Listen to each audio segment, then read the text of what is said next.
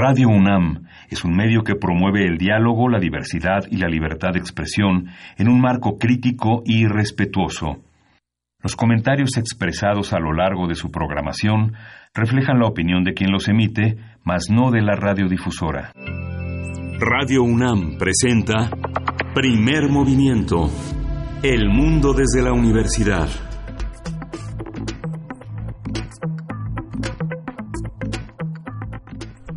Hola, buenos días. Hoy es jueves 8 de agosto, 8 de agosto y son las 7:06 de la mañana en la Ciudad de México.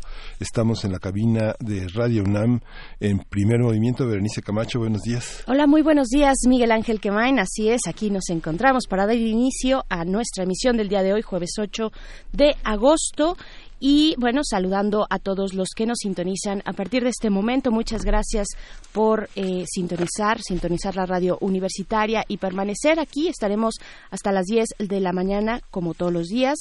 Y pues bueno, eh, el día de hoy se esperan eh, manifestaciones en distintos puntos de la capital y del país en varios estados por parte de organizaciones campesinas. Es una nota, una noticia importante.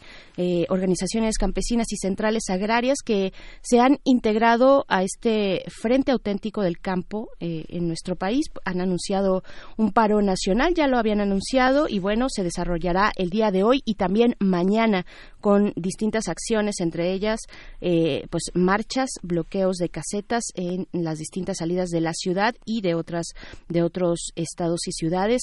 Eh, bueno, ellos ellos ya se mantenían en, en, plantón a las afueras de Palacio Nacional desde el 22 de julio. Ustedes recordarán que hace unas semanas pues observábamos los y tuvimos una conversación interesante sobre los retardos en la entrega de fertilizantes, particularmente para el estado de Guerrero, pero bueno, estamos hablando de una de un paro nacional eh, y pues bueno, en, una conferencia de prensa el día de ayer el líder de la Central Campesina Independiente eh, pues dijo, mencionó eh, sobre la inoperancia de los programas sociales del gobierno federal. también los campesinos organizados piden un un campo ordenado, por supuesto, productivo y buscarán un incremento del 20% para pues los siguientes dos años.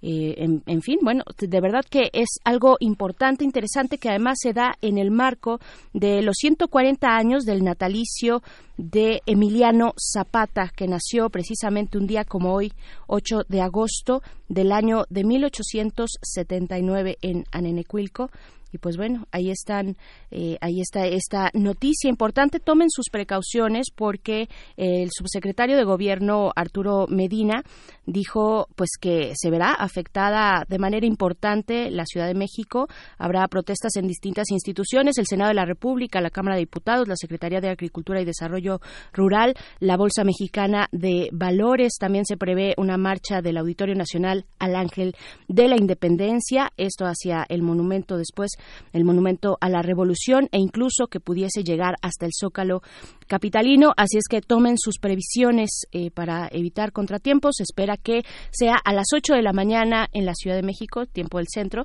que inicien estas acciones por parte del paro nacional de campesinos en nuestro país, Miguel Ángel. Sí, justamente, y es muy interesante. Estoy eh, revisando a este eh, muy rápidamente una ojeada a las primeras planas eh, de los periódicos en el país y prácticamente ninguno considera estos esto esta vigencia estos 140 años del natalicio de Zapata y justamente como hemos señalado en, en este arranque de primer movimiento hay una enorme movilización en todo el país, Morelos, Guerrero, Tlaxcala, Veracruz tienen exposiciones, tienen actividades. La Ciudad de México celebrará eh, este el natalicio de Zapata con un conjunto de actividades culturales importantes. Tenemos en la UNAM, como lo hemos señalado en primer movimiento, en primer movimiento ha sido la imagen de Zapata analizada, vista.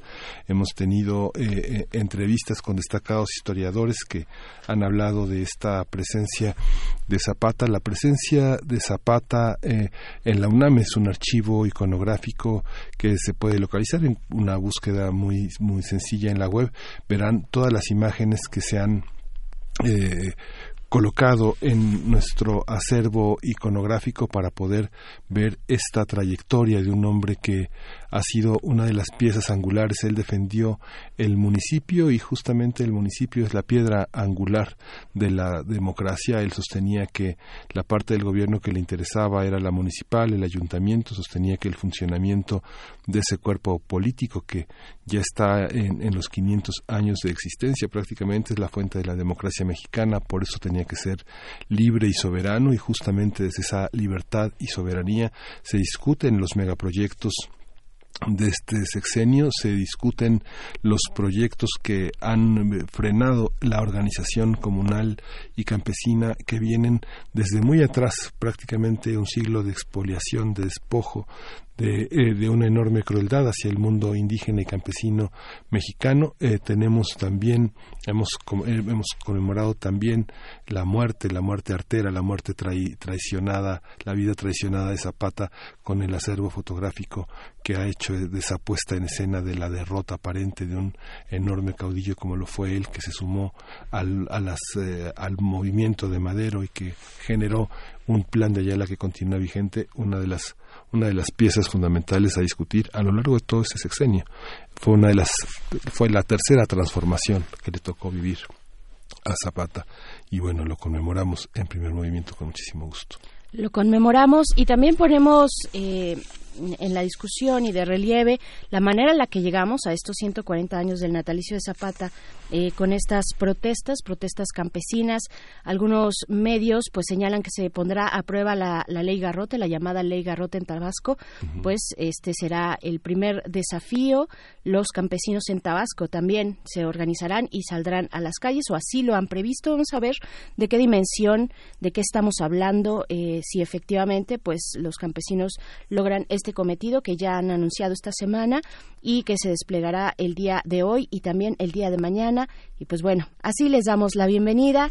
Eh, tenemos mucho, mucho que decir el día de hoy. Tenemos un programa muy interesante, pero vamos a empezar con, con cuestiones de fondo, cuestiones importantes para la identidad mexicana. Vamos a hablar de los frijoles, una conversación con Cristina Barros, quien es investigadora de la cocina tradicional mexicana y articulista de la jornada. Díganos ustedes en redes sociales cómo, cuáles son las recetas y los secretos o cuáles son las dificultades y los mitos de la preparación de, eh, pues, de este alimento tan importante para la cultura mexicana. Ahí están nuestras redes sociales.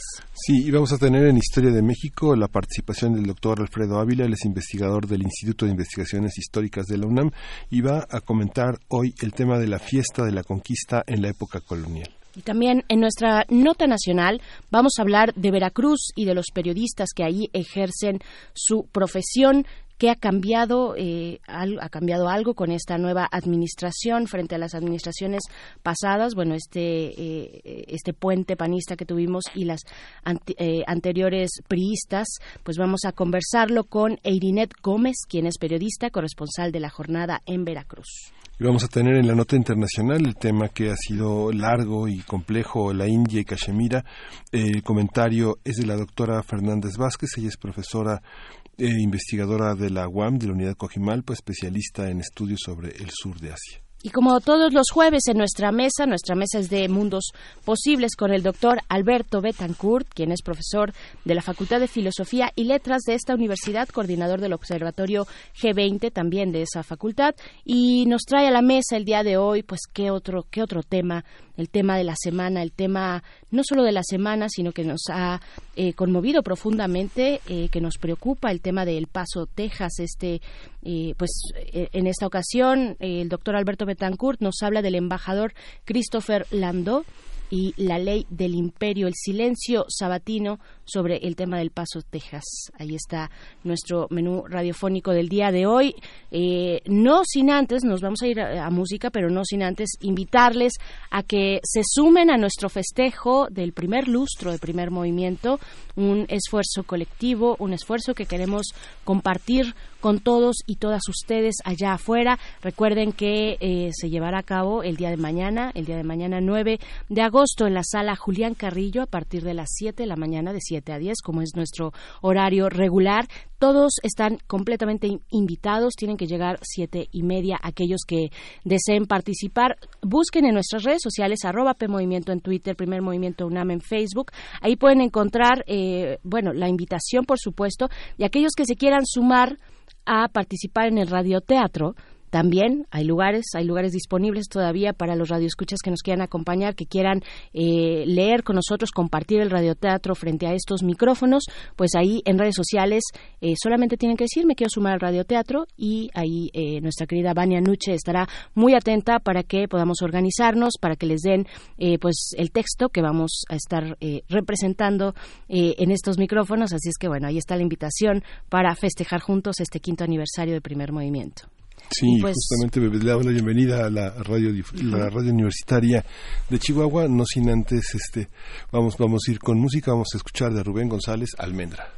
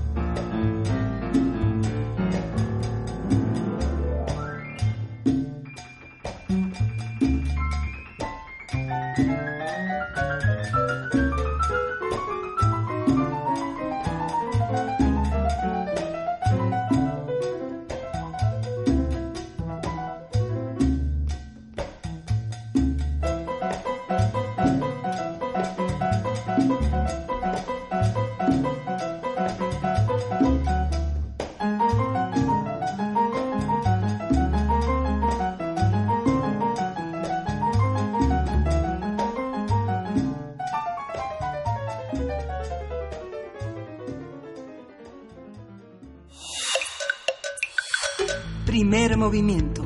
Hacemos comunidad. Jueves gastronómico. El, frijol forma parte de los alimentos más ricos y es una excelente guarnición de muchos platillos mexicanos. Se guisa de diferentes modos y es una excelente fuente de proteínas, minerales, fibra y vitaminas del complejo B, así como del ácido fólico. Así es, el frijol. El frijol es una leguminosa originaria de México y en el mundo se conocen alrededor de 150 especies de frijoles, de las cuales 50 se encuentran en México con gran variedad de tamaños y colores. Por ejemplo, tenemos el frijol negro, el frijol pinto, el frijol ayacote, el frijol flor de mayo y el frijol alubia, entre muchos otros.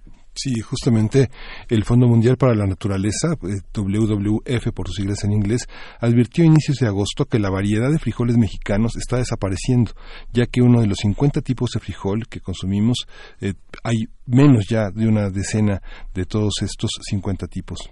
Lo anterior involucra problemas como la crisis climática, las dificultades en su cultivo, la importación de productos extranjeros y por un desconocimiento de cómo emplearlos. Por eso es, importante promover el conocimiento de estos alimentos y su conservación. Vamos a conversar sobre los frijoles, qué especies hay, cómo se preparan en las distintas partes del país y del mundo, así como su dimensión simbólica para la vida social y cultural mexicana.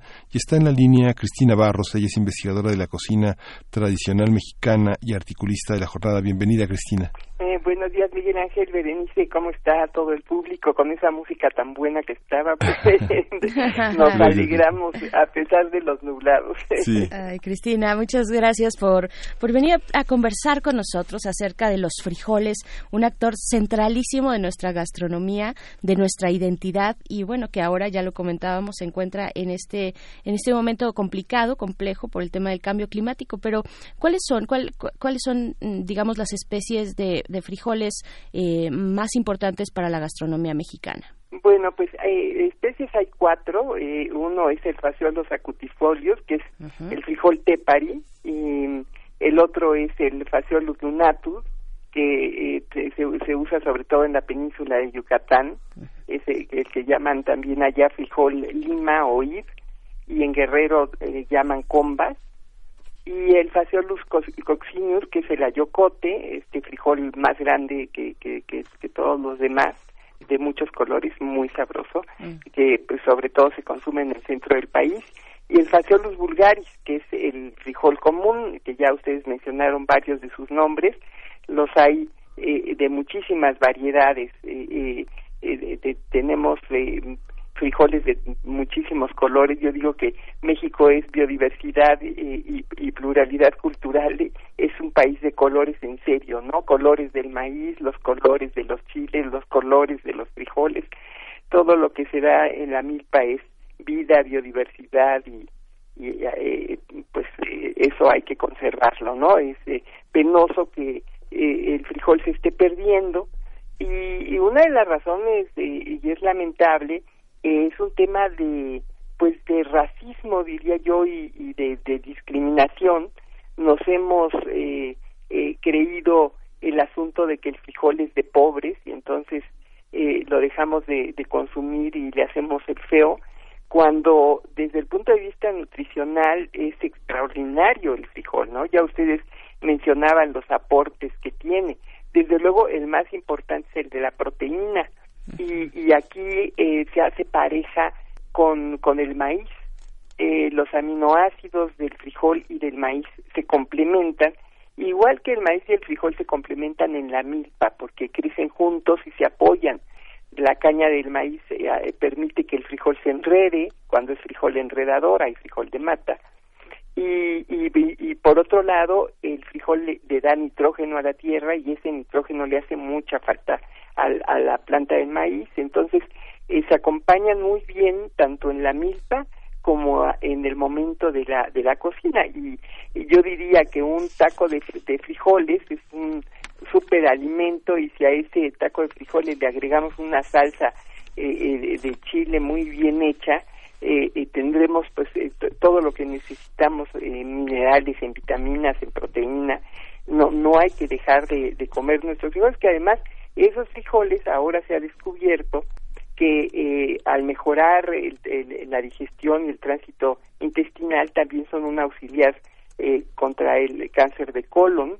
Eh, también por, ayudan a los diabéticos porque con su fibra permiten que los azúcares se trasladen más lentamente al, al, al al, al, a, la, sangre y eh, esa, esa fibra soluble y sus sustancias eh, eh, antioxidantes pues son de veras una, un, un, un gran aporte para, para nosotros, ¿no?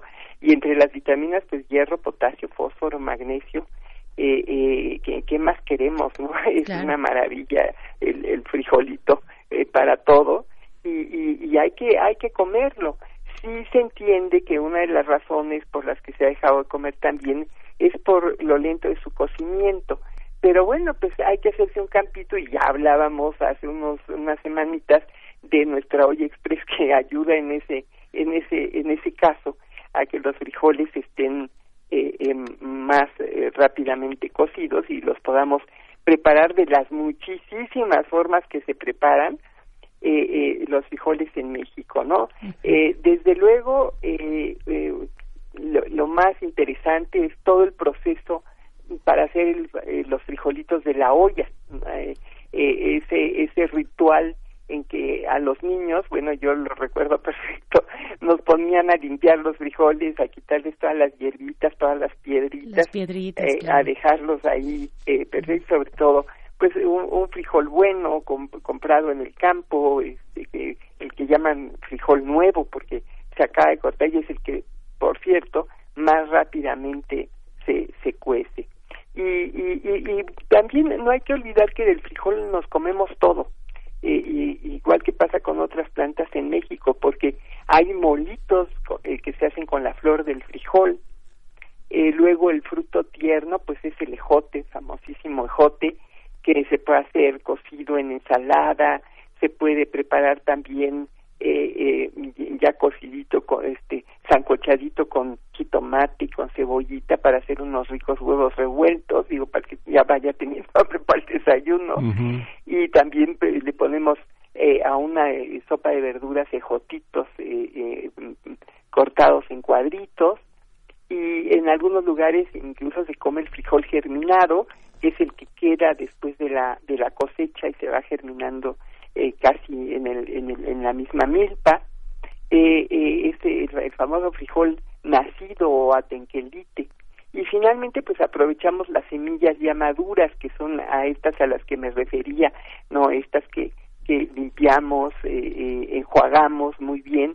E, es muy importante, por cierto, en este asunto de preparar los frijoles, dejarlos remojar, eh, de preferencia toda la noche, o sea, sí eh, mejora el cocimiento notablemente y, y, se cuecen desde luego con esa misma agua, ¿no? Pero, pero, pero sí ayuda mucho, mucho este remojado.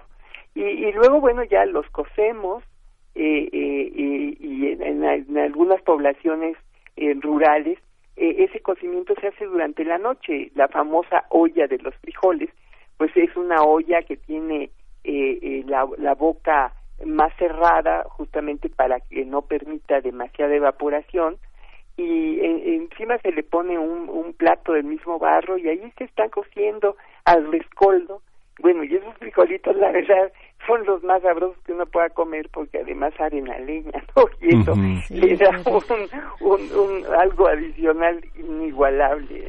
Esos son nuestros frijolitos de la olla. Y a lo largo del cocimiento, bueno, se va, se va evaporando el agua. ¿Se le puede poner agua fría o se le tiene que poner agua caliente? Eh, agua caliente, es buena, es buena idea. Incluso, fíjense, eh, eh, hay unas ollitas que se llaman patojos y esos patojos tienen una forma como de zapato o de pato, de, cuerpo de pato, digamos, y, y, eso permite que se puedan meter en el fogón este, debajo de, la, es en eh, donde están las tres piedras del tenamastre, y, y, y ahí está siempre agua tibia, agua calientita, y esa es la que se le va echando a la a la, a la olla, ¿no? Y con esa se va reponiendo hasta que nuestros frijolitos están ya bien cocidos y entonces sí listos para eh, hacer eh, el siguiente paso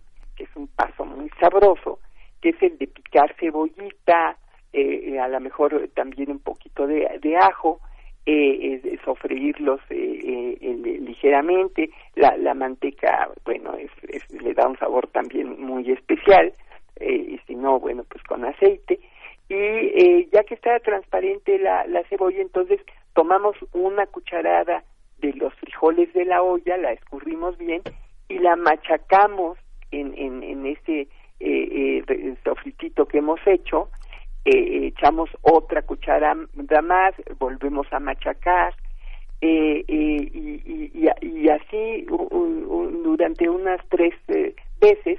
Y este machacadito lo que nos va a permitir es que el, el frijol, se, digamos, quede como más espeso, ¿no? Que, que haya justo el, el espesor necesario y, y ya pues se van se, se echa el resto de los de los frijoles y entonces ya vienen eh, viene algún condimento en general el epazote sobre todo en el centro de México pero también la hoja de aguacate eh, la hoja santa le dan un sabor muy bueno a los frijoles, ¿no? Y así se dejan este que queden un, un, un hervor, digamos, de más o menos 20 minutos y, y ya está listos este nuestros nuestros frijoles para para comer. Y lo que puede seguir lo que puede seguir es que a esos frijoles eh, eh, eh los molamos y los volvamos a, a, a refreír. Y esto por eso se llaman frijoles refritos. O sea ya hicimos una primera fritura mm, como les como les describí y luego ya molidos los volvemos a, a a, freír y entonces tendremos los frijolitos refritos que esos frijolitos refritos son los que sirven como base para las tostadas, por ejemplo, para las tortas, ¿no? Y que acompañan mm, pues eh, que, se sirven con, con totopos, por ejemplo, y su quesito encima, y ya se me están antojando con sus plátanos fritos, no. a la veracruzana. Oye, Cristina, ¿cuánto, cuánto tiempo deben de, cocerse? Mucha gente tiene ellas que son muy abiertas, no esta, esta, no esta que se cierra hacia, hacia arriba, pero varía mucho de, de ollas a ollas. Hay quien los que quien quien los aplica en la olla express. Eh, ¿Cuáles son los tiempos? La olla express, pues, de ver así sí funciona, ¿no? Y ahí pues eh, a lo mejor que nos llevaremos unos eh, 40 minutos, tres cuartos de hora y hay frijoles que ya están muy viejitos, que están en el anaquel, sabe Dios desde cuándo, y eso pues sí se tardan un poco más en cocer, no, no nos, nos vuelven locos porque abrimos la olla pensando ya están listos y resulta que todavía no.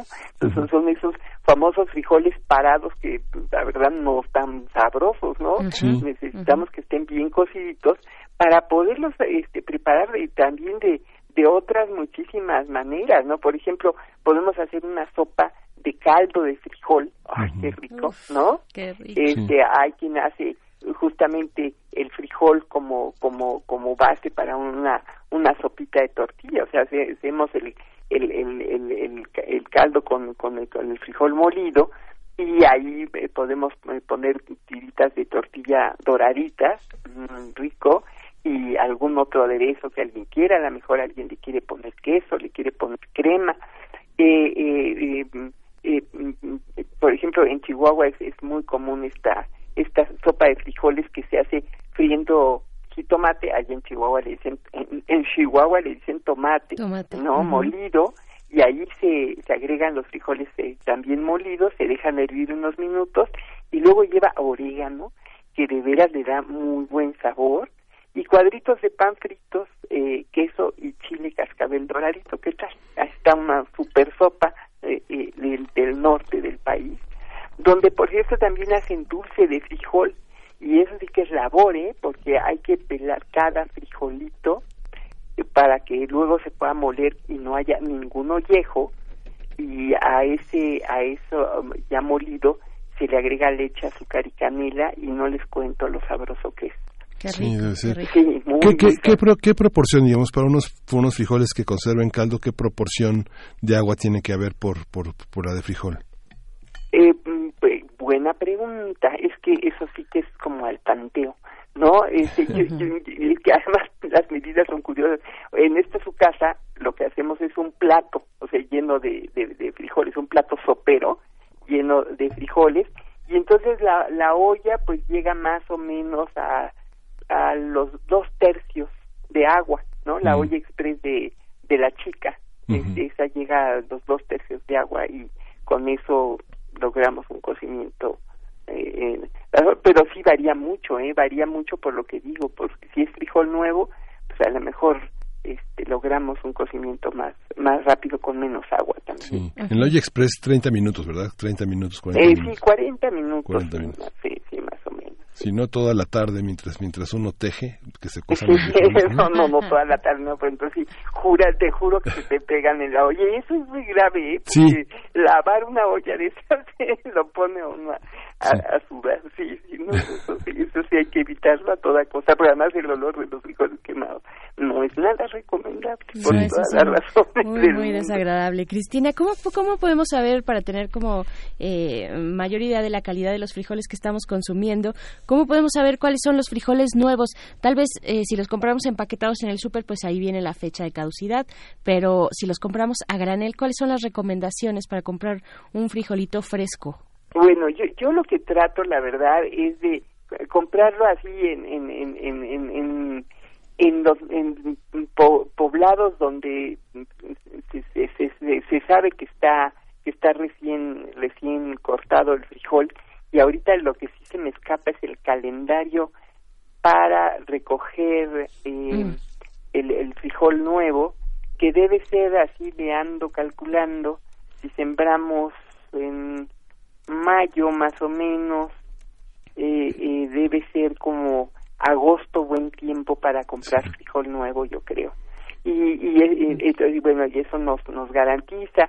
Hay estos mercadillos en la ciudad en que llegan los productores directamente y venden sus sus, sus, sus productos allí, entonces estos son buenos lugares para para comprar frijoles nuevos y luego bueno eh, fijarse en el brillo que tengan, en que en que en que no eh, no estén arrugaditos, ¿no? Que sean frijoles sanos, pues los que estamos comprando aunque sea en una tienda de autoservicio, pero sí fijarnos que que estén, que, que brillen y que, y que estén sanos, ¿no? Para que no nos fallen a la hora del, del cocimiento. Claro. Cristina, voy, voy a, tenemos que cerrar la conversación, pero esta, este, uno, uno va al súper y encuentra el, el frijol empaquetado, eh, ya cocido y ya preparado para vaciar de esas bolsas de plástico que los, que los contienen. Y gran parte de lo dice frijol peruano. ¿Esto qué quiere decir? Eh? Ah, bueno, sí, pues que, que nos han llegado variedades eh, eh, que, que han acabado con nuestras propias variedades de frijoles. O sea, nosotros vamos al súper y, este, y lo que encontramos es frijol negro, eh, frijol bayo, frijol flor de mayo, eh, eh, y bueno, el famoso frijol peruano, y son las que, variedades que nos imponen. Y, y, y, y, sí es interesante ver otras variedades, todas esas que ustedes eh, mencionaba que además tienen muy bonitos nombres, ¿no? Sí. Eh, eh, asociados con el color, el canario, eh, eh este, con, con, con el dibujo, el vaquita, por ejemplo, que es blanco con pintitas negras. El flor de mayo, pues porque justamente este, florea por ese tiempo. También hay frijoles que tienen el nombre asociado a la población de donde son, en fin, eh, son, son una maravilla. Y no se nos olvide que no solo comemos nosotros frijoles, ¿eh? Toda América Latina come frijoles. La feullada, por ejemplo, brasileña, eh, los famosos eh, mm, modos y cristianos de Cuba, ¿no? Los esos de arroz con frijoles negros, ah, deliciosos, que son un platillo así muy, muy, esta feijoada se hace con frijol negro con carne de puerco, eh, eh, tiene muchos nombres en, en, en, Latinoamérica, frijol, frisol, frejol, eh, habichuela, poroto, caranota, en fin, tiene, tiene sus nombres. En, en África también se usan unos frijoles rojos eh, para hacer un platillo muy de, de, de, de Kenia, por ejemplo, eh, la fasolada griega, que lleva eh, los frijoles blancos o alubias con zanahoria, cebolla, tomate, apio, laurel y aceite de oliva. Y luego en Japón, pues el dulce de, de frijol que, les gusta mucho. Eh, entonces están, eh, y las leguminosas son necesarias, ¿eh? o sea, son un, un acompañamiento de los cereales. eso sí es interesante ver que eh, eh, eh, hay leguminosas asociadas, por ejemplo, el haba, el garbanzo, etcétera, con el trigo y en nuestro caso, pues con el maíz y, es porque se complementan, ahí hay sabiduría milenaria en estos asuntos. Fantástico, fantástico, Cristina Barros, pues te agradecemos mucho esta conversación deliciosa. Eh, ojalá que los que nos escuchan, pues se animen, se animen a poner, a remojar el fin de semana sus frijoles y ponerlos para la semana con estas recomendaciones. Que también hay, hay postres, hay, hay nos decías, ¿no? Eh, hay postres hechos eh, a base de frijol. Yo recuerdo los rellenitos de Guatemala, que son, pues, azucarados, una especie de croquetas de frijol azucaradas que son muy, muy ricas. Y pues bueno, ahí están todas las recomendaciones. Cristina, qué rico conversar contigo. Muchas gracias. Eh, igualmente, Berenice, Miguel Ángel, que estén muy bien y muy buenos días a todos nuestro nuestros radioescuchas eh, de primer movimiento, haciendo comunidad. Muchísimas gracias, Cristina. Hasta pronto. Vamos con música. Vamos con música. Vamos a escuchar de Caña Dulce y Caña Brava, el aguanieve con zapateado.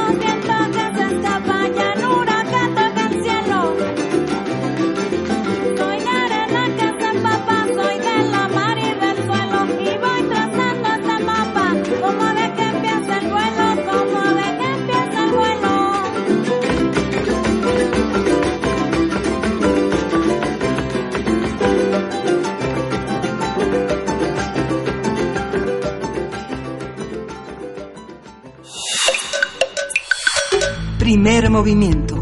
Hacemos comunidad. Historia de México.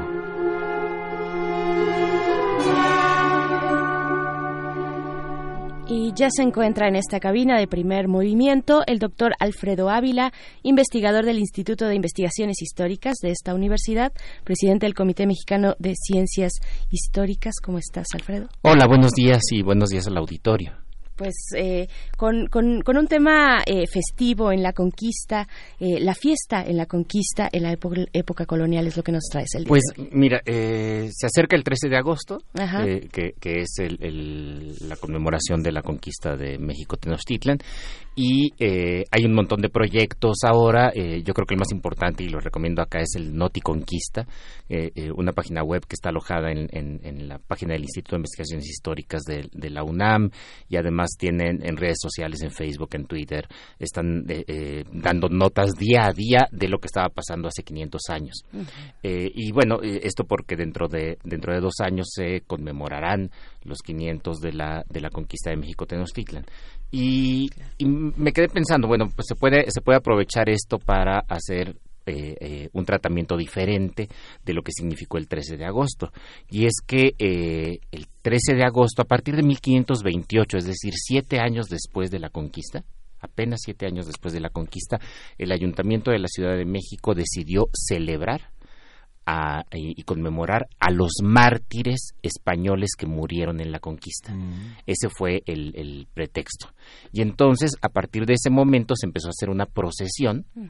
Eh, es decir, el ayuntamiento salía con el Real Pendón eh, por las calles de la Ciudad de México hasta la iglesia de San Hipólito que se encuentra un poquito pasando la Alameda Central eh, y que hoy es más conocida por ser la iglesia de San Judas Tadeo, pero eh, esa es la iglesia de San Hipólito. Entonces, San Hipólito porque es el, es, el santo del 13 de agosto, es decir, es el santo de la, de la conquista.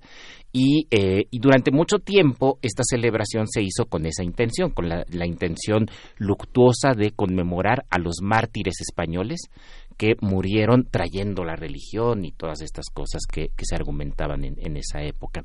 Sin embargo, desde muy pronto también, poco a poco, aunque ya no, no era tan oficial, pero también era la celebración de la conquista, es decir, nosotros los conquistadores o los hijos de los conquistadores celebramos lo que hicieron eh, nuestros padres, lo que, lo que hicieron eh, eh, con la caída de, de este... De, de México Tenochtitlan. Es una celebración muy de la Ciudad de México, no hay en ninguna otra parte de, la Nueva España, sino solo en la Ciudad de México y se realizaba cada año.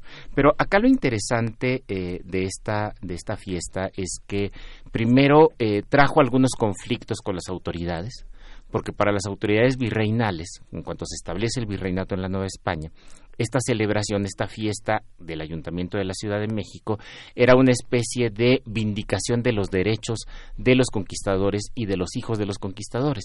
Es decir, eh, ellos querían encomiendas, querían poder político, querían poder económico y las autoridades virreinales lo que querían era frenar ese poder que estaban adquiriendo los eh, eh, conquistadores, los encomenderos, toda esta gente que llegó y con la conquista se hizo de tierra, se hizo de, propiedades y se hizo de almas, se hizo de personas indígenas que trabajan para ellos. Y por supuesto allí la corona trató de intervenir para evitar que se convirtieran muy poderosos. Y eh, esto ocasionó que esta celebración se convirtiera en una especie de campo de batalla ritual entre las autoridades virreinales, y eh, el ayuntamiento. Entonces el ayuntamiento siempre insistía en que la procesión la debían empezar ellos, porque es la fiesta del ayuntamiento mientras que el virrey y la audiencia lo que exigen es que ellos encabecen la procesión, porque jerárquicamente son superiores al ayuntamiento. Y entonces cada año se presentan las mismas disputas, cada año eh, va cambiando, porque a veces sí el virrey se impone, sobre todo cuando tenemos virreyes muy poderosos, en otras ocasiones menos, pero se impone el ayuntamiento, y eh, tenemos esto a lo largo de 300 años. Durante 300 años se conmemoró la caída de México Tenochtitlan en la, en la Ciudad de México. Y lo más interesante, eh, creo yo, y esto lo trabajó María José Garrido hace algunos años, es qué sucede cuando viene la guerra de independencia. Porque en buena lógica uno supondría que la gente que está a favor de la independencia, pues lo que menos quiere es celebrar una cosa como la conquista. Es decir, uno supondría que eh, las autoridades españolas lo que quieren es afianzar eh, eh, simbólicamente también, afianzar en la práctica, pero, también simbólicamente, sus derechos sobre estas tierras. Mientras que, eh, los que los criollos, los que quieren la independencia o los que quieren la autonomía, pues ellos lo que estarían pensando es vamos a acabar con estas celebraciones.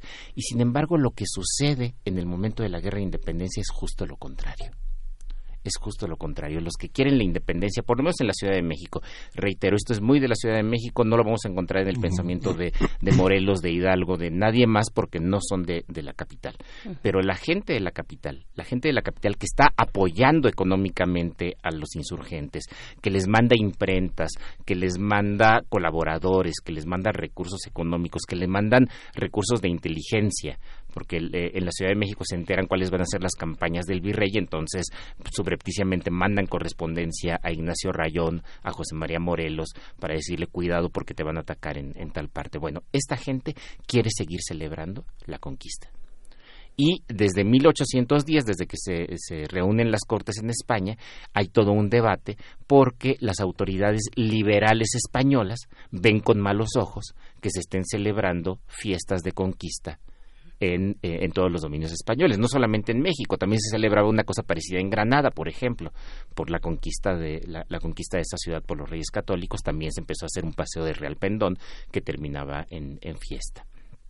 Y, eh, y entonces, pues eso choca con nuestra idea que tenemos de la independencia, ¿no? Nosotros pensamos que la gente que quiere la independencia es la gente que eh, que, detesta la conquista, que quisiera liberarse de todos estos, de todos estos ritos, y sin embargo, en ese momento, y por lo menos durante unos dos o tres años, eh, hay una disputa porque los que quieren que se mantenga la celebración de la conquista son los propios criollos que quieren la independencia o que quieren autonomía. Mientras que las autoridades españolas, tanto las absolutistas como las liberales, lo que quieren es suprimir esa fiesta. Los absolutistas porque creen que le dan demasiado poder a los criollos, los liberales porque consideran que ese tipo de ritos ya no caben bajo una constitución liberal como fue la constitución de 1812, eh, la constitución de Cádiz. Eh, finalmente, las Cortes eh, declaran abolidas estas ceremonias como les dije, no hay otra en, Nueva España, es la única, pero se hacía una en Cusco, por ejemplo, y se hacen en algunas ciudades españolas, se hace en Granada, se hace en Toledo, conmemorando también la, propia conquista de, Castilla sobre esos territorios. Las Cortes declaran abolidas todas estas cosas porque, desde su punto de vista, eh, estas celebraciones lo que hacen es reafirmar un vasallaje y en lo que eh, eh, las cortes españolas están en contra de esta visión de vasallaje porque ya todos son ciudadanos, ya no son vasallos, sino que todos los habitantes de los dominios españoles son ciudadanos con derechos, de manera que, se ve hay una cosa eh, contradictoria.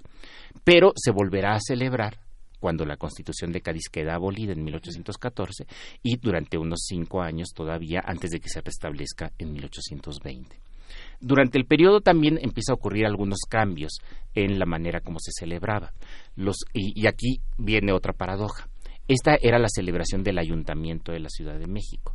Pero, eh, como sabemos, la Ciudad de México en realidad era una ciudad que tenía tres órganos de gobierno local el Ayuntamiento de la Ciudad de México, la parcialidad indígena de Santiago Tlatelolco y la parcialidad indígena de San Juan Tenochtitlan durante toda la época colonial, por supuesto, la celebración la, hacía el ayuntamiento y las parcialidades indígenas no hacían nada, era un día común y corriente para, para ellos, salvo en el momento de la fiesta, porque en el momento de la fiesta sí que entraban a, la Plaza Mayor, a lo que es el Zócalo, para eh, participar de, los festejos. Había toros, había espectáculos eh, de tipo circense, había peleas de gallos, entonces todas estas cosas atraían a la gente también de las comunidades, de las comunidades indígenas. Pero en el momento de la crisis de la monarquía española, a partir de 1808, las autoridades del ayuntamiento empezaron a invitar a los gobernadores de las parcialidades indígenas. Y esto fue muy curioso porque para los españoles eso resultaba un contrasentido.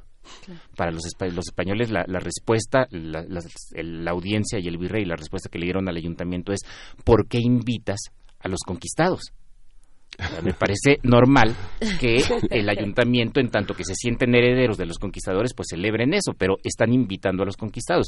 Y lo que sucede es que estos descendientes de conquistados, que además se vindican a sí mismos como eso, lo que quieren es empezar a tender alianzas con las parcialidades indígenas, con miras a conseguir eh, eh, más mayor autonomía en el momento de la crisis de la monarquía de la monarquía española. Pero, pero eh, es, un fenómeno que, insisto, nos cuesta trabajo explicarnos, nos cuesta trabajo entender, y nos cuesta trabajo entender por una simple razón, por nuestra visión que tenemos de la guerra de independencia. Es decir, si pensamos que la guerra de independencia fue una guerra de un pueblo que estaba cansado de estar conquistado, de estar sometido contra otra nación, pues entonces no tendría ningún sentido que estos criollos que quieren independencia, que quieren autonomía, al mismo tiempo quieran seguir celebrando eh, la conquista de, México Tenochtitlan.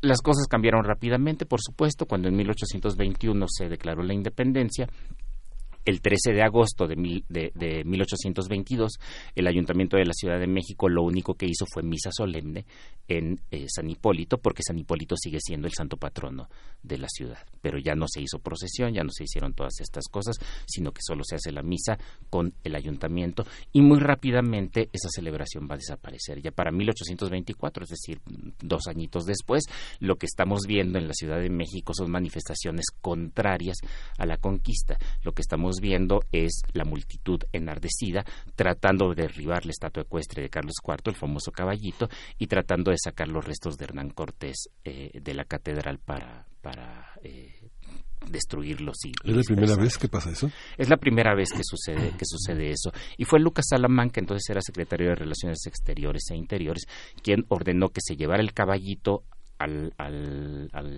a la universidad eh, para protegerlo y que los restos de Hernán Cortés se trasladaran al Hospital de Jesús y al, a la iglesia de, Jesús que está pegadita al, Hospital de, Jesús, que es donde están actualmente los restos de, Hernán Cortés. Qué paradoja y qué curioso, una fiesta de tantos años que se acabara tan pronto, tan rápidamente. Es eh, qué interesante esto que nos propones, Alfredo Ávila. Pues muchas gracias por conversar con nosotros esta mañana.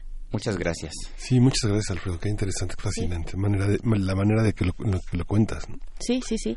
Sí, insospechado. Pues bueno, eh, estamos llegando al final de la primera hora de nuestra emisión del día de hoy. Muchas gracias a la Radio Universidad de Chihuahua. Nos encontramos con ustedes el día de mañana, mañana que vamos a festejar el primer lustro de este programa, de primer movimiento.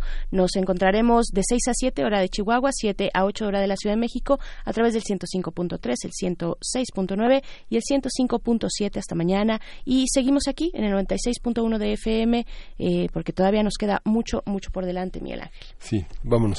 Vamos. Encuentra la música de primer movimiento día a día en el Spotify de Radio UNAM y agréganos a tus favoritos.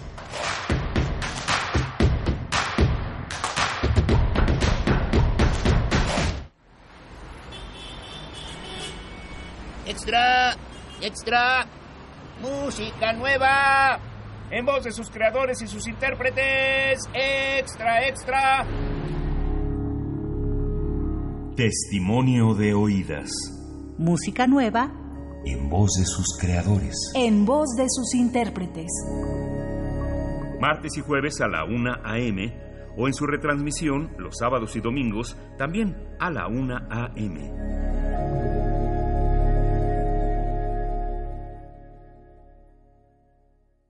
Primer Movimiento festeja cinco años al aire.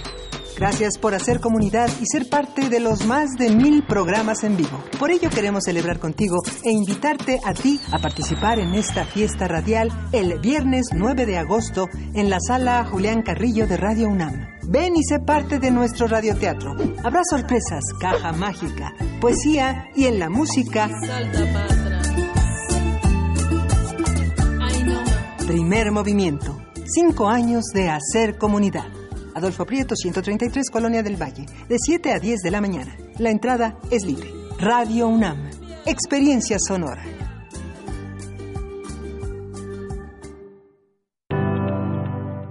A menos de un año, hemos transformado la vida pública de nuestro país el grupo parlamentario del PT aprobó la reforma educativa en beneficio de estudiantes, maestros y ahora la educación inicial será garantizada por el Estado.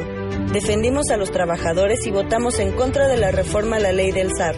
Impulsamos y votamos la paridad sustantiva de género. Velamos por tu seguridad y aprobamos la Guardia Nacional. El PT está de tu lado. La educación, según mi punto de vista, es el derecho social por excelencia. ¿Son los derechos humanos compatibles con el neoliberalismo económico? Lo que se quiere es una fiscalía que persiga al Ejecutivo. La acción de inconstitucionalidad y la controversia de constitucionalidad son promovidas normalmente por actores políticos. Precisamente la manera de prevenir es fomentando la igualdad de género. La cultura de la legalidad ha levantado su voz a lo largo de dos temporadas. Derecho a debate se mantendrá como el espacio para conocer y defender nuestros derechos. No te pierdas el estreno de nuestra tercera temporada este 6 de agosto en punto de las 4 de la tarde por el 96.1 de FM. Conduce Diego Guerrero. Sigue con nosotros en este esfuerzo de la Facultad de Derecho, la Comisión Nacional de los Derechos Humanos y Radio UNAM, porque en la cultura de la legalidad participamos todos. Radio UNAM, Experiencia Sonora.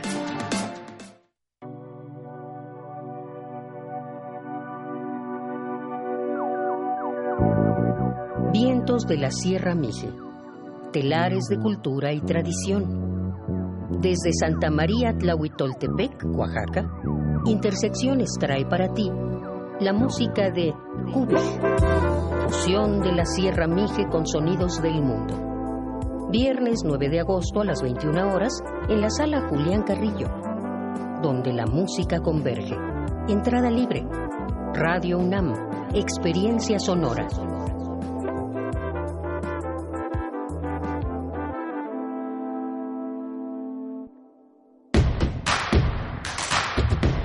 Queremos escucharte. Llámanos al 55 36 43 39 y al 55 36 89 89. Primer movimiento. Hacemos comunidad. Hola, muy buenos días. Estamos de vuelta, iniciando la segunda hora de primer movimiento en este jueves 8 de agosto. Son las 8 de la mañana con tres minutos y estamos en cabina. Por supuesto, Miguel Ángel Quemain, ¿cómo estás? Buenos días. Hola, Berenice, buenos días. Buenos días a todos nuestros radioescuchas. Hemos tenido una mañana muy interesante esta, esta, esta visión de Alfredo Ávila sobre las conmemoraciones de la conquista y su tránsito a a la lectura que desde la independencia se hace de este fenómeno y posteriormente eh, la abolición de las cortes, eh, de, esta, de esta visión que convierte al, al, hombre común en un ciudadano y justamente el vasallaje queda puesto como una etapa primera de la conquista donde la celebración de ese momento pasa al pasado, ¿no?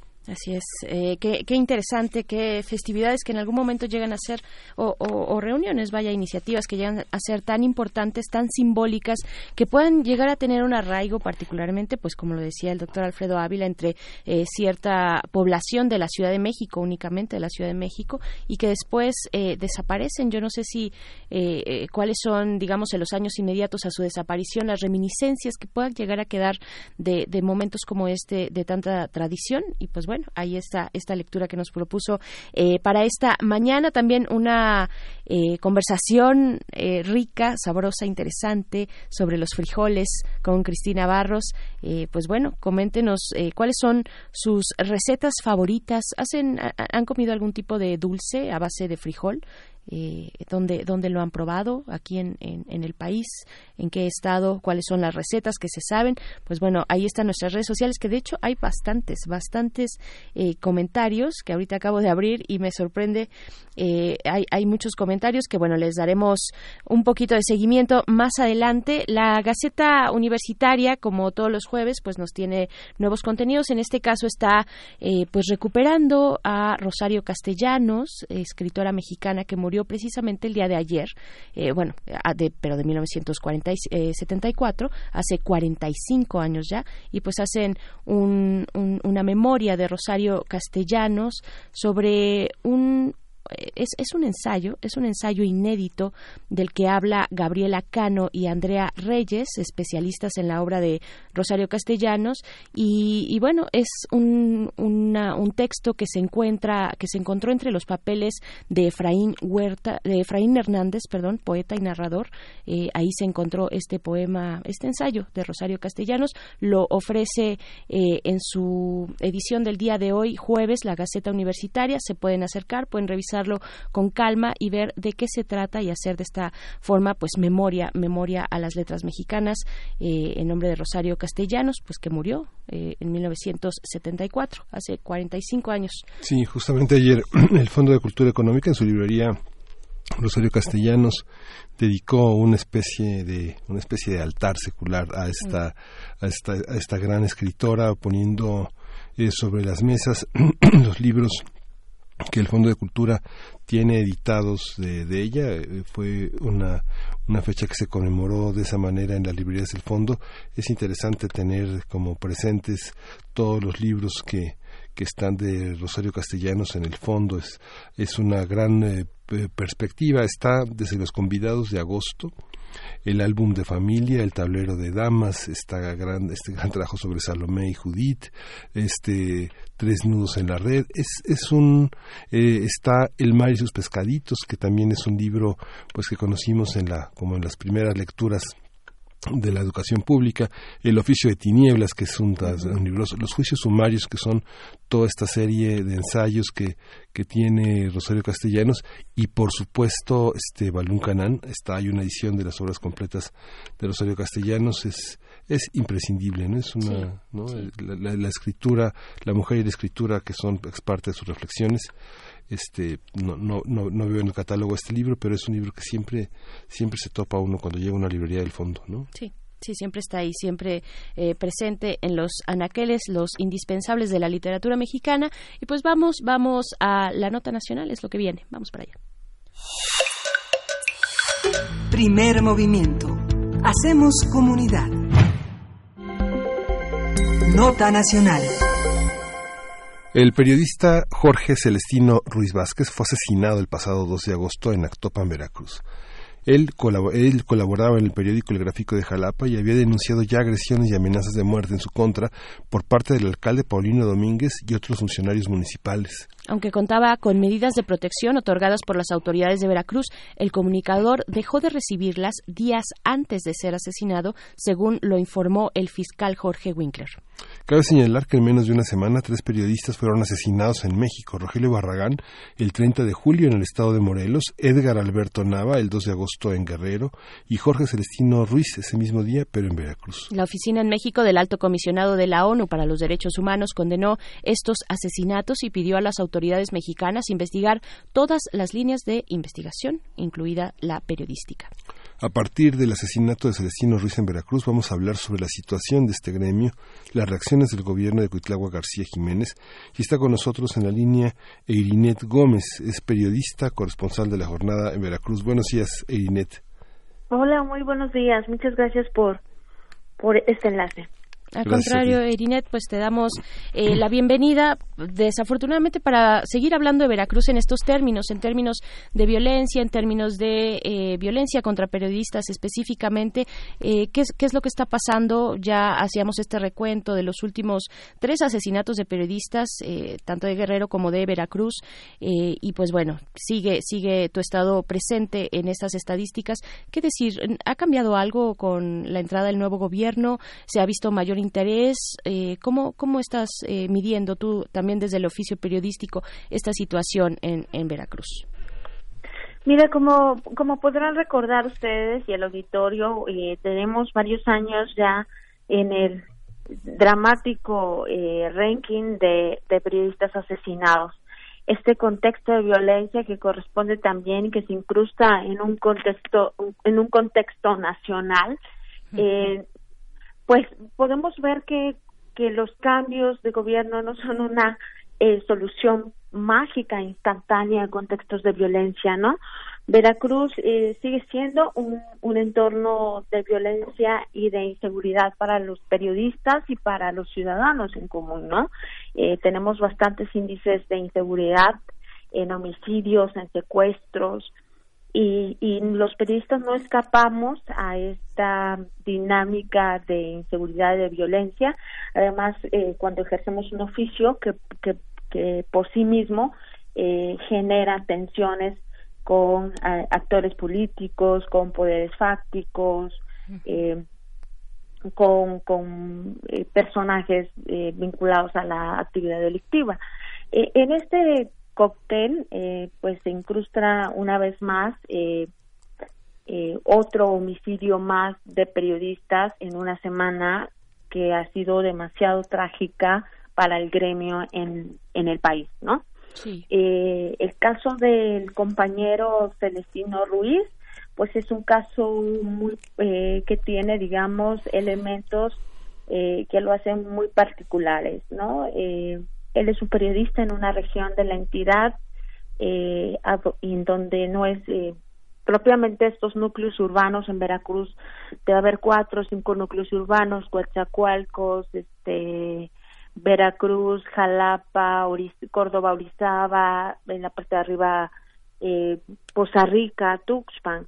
Eh, este eh, este reportero es un es un eh, es un reportero que está en, en otra zona que está en esta región de Actopan que es una un distrito de Veracruz que tiene una actividad importante. Aquí tenemos eh, concesiones mineras que están en proceso de, de desarrollo. Tenemos eh, fábricas como Greenpeace de, de aves que quieren instalarse y donde hay una resistencia social a, a, que, estos desarrollos o estos proyectos de, de desarrollo minero o de empresas pues se, se instalen. Es un distrito también muy rico en materia natural, ambiental y también, bueno, eh, es un lugar donde sin estos periodistas que viven en esa zona y que reportean esa zona, pues sería difícil enterarse de qué es lo que pasa, ¿no? Porque la mayoría de los periodistas en la entidad están en estos núcleos urbanos que te comentaba, entonces,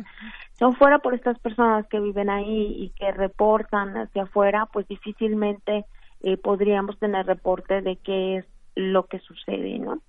eh, a esta situación habría que añadir eh, pues contextos laborales, dinámicas locales de lo que es el ejercicio periodístico y que también eh, habría que tener un diagnóstico, las eh, creo que las organizaciones de la libertad de expresión eh, y la defensa de los derechos de los periodistas deberían también estar eh, mirando estas dinámicas laborales que también ponen en una situación de vulnerabilidad a los que se dedican a la actividad periodística. No sé por supuesto. comentemos algo eh, más. Sí, no, claro que sí, Irinet. Eh, preguntarte también cuáles son los temas y la fuente que cubría eh, Celestino. Se, se puede, digamos, del trabajo reciente que estaba realizando, pues mm, relacionar dentro de las líneas de investigación, ya la Procuraduría lo, dirá, la Fiscalía, perdón, pero ¿cuál, es, qué, era el, ¿cuál era el trabajo que realizaba Celestino? Mira, Celestino tenía eh, 60 años en momento de su muerte tenía más de 30 años dedicados al oficio de periodista. Él estudió la Facultad de Derecho de la Universidad Veracruzana. Eh, estudió Derecho, perdón, no, no tengo claro si, si, en, si en la UB, eh, pero eh, él tenía 30 años de periodista y él cubría básicamente estos municipios de Actopan, Alto Lucero, eh, Puente Nacional, que es una franja en la parte central de, del estado de Veracruz, eh, y una parte costera, digamos, ¿no? Eh, él cubría principalmente la fuente política, él no estaba cubriendo hechos de inseguridad, de mm. violencia o policíacos, ¿no? Mm. De pronto un accidente, quizá un asalto, pero él básicamente no se metía con temas de, delincuencia, su fuerte era hacer la cobertura política mm. y cubrir, digamos, esto que es pues, las dinámicas dentro de los ayuntamientos de esa región de Veracruz, eh, los conflictos políticos que hay entre los regidores de oposición, los señalamientos de desvíos de las autoridades locales, eh, y es ahí donde aparece eh, pues este personaje que es Paulino Domínguez, alcalde de Actopan, y que, y que se ha vinculado tanto con, eh, con, y con este homicidio del periodista porque había antecedentes de amenazas y agresiones contra el periodista eh, a, que en donde el periodista señalaba a este alcalde de eh, Paulino Domínguez de Actopan, que es donde el periodista vivía, con quien eh, señalaba de tener pues algunas tensiones eh, por la cobertura periodística que ahí realizaba el compañero Septino, ¿no? También sabemos que, eh, Miguel Ángel, también sabemos que tenía medidas de protección, contaba con medidas de protección y que se, les se le fueron retiradas poco antes de, pues, de ser asesinado. Sí, él tenía dos, él tenía medidas de protección después de dos atenta, de dos atentados que él tuvo. Él tuvo un, un ataque en octubre del 2018 donde van y batean sus, este, agarran a batazos sus vehículos eh, particulares que estaban rotulados con el logo de el gráfico de Salapa, que es el, el periódico donde elaboraba y eh, tiene otro otro evento en noviembre un mes después donde habla de una balacera eh, en, en sus en, su local en su en su domicilio. Después de estas medidas después de estas situaciones de amenazas él hace una denuncia ante la fiscalía se levanta una una carpeta de investigación él hace algunas gestiones ante la Comisión de Derechos Humanos porque siente que después de algunos meses eh, como que esa carpeta no avanza. Eh, entra la Comisión Estatal de Protección y Atención a Periodistas y, estos organismos ayudan un poco a mover las investigaciones dentro de la Fiscalía y la Fiscalía determina en el mes de abril que debería eh, contar con eh, resguardo eh, policiaco. Eh, ¿no? Tener medidas de seguridad. El periodista, eh, quien se encarga de dar las medidas de seguridad es la Secretaría de Seguridad Pública, es la que tiene elementos efectivos y lo que se dispone básicamente es que los elementos policíacos policíacos hagan rondines, rondines en sus domicilios, en sus negocios. obviamente, como te decía, las dinámicas laborales obligan a eh, el no no vivía propiamente del ejercicio periodístico que se paga muy barato en, en esas regiones del estado y él, tenía dos negocios uno de venta y reparación de celulares y artículos electrodomésticos y una tienda de abarrotes que es donde finalmente lo asesina. Eh, los, los policías básicamente tenían que recorrer estos eh, locales, estos lugares donde él se desplazaba, pero eh, hubo rotación de personal. Eh, lo que sabemos es que hasta el 19 de julio eh, hubo rotación de personal, hubo un cambio, digamos, de, los elementos que estaban asignados a esta a este municipio y que hacían ese rondín al policía. Y ese es en este cambio de rotación donde los elementos policíacos dejan de acudir al domicilio de del reportero.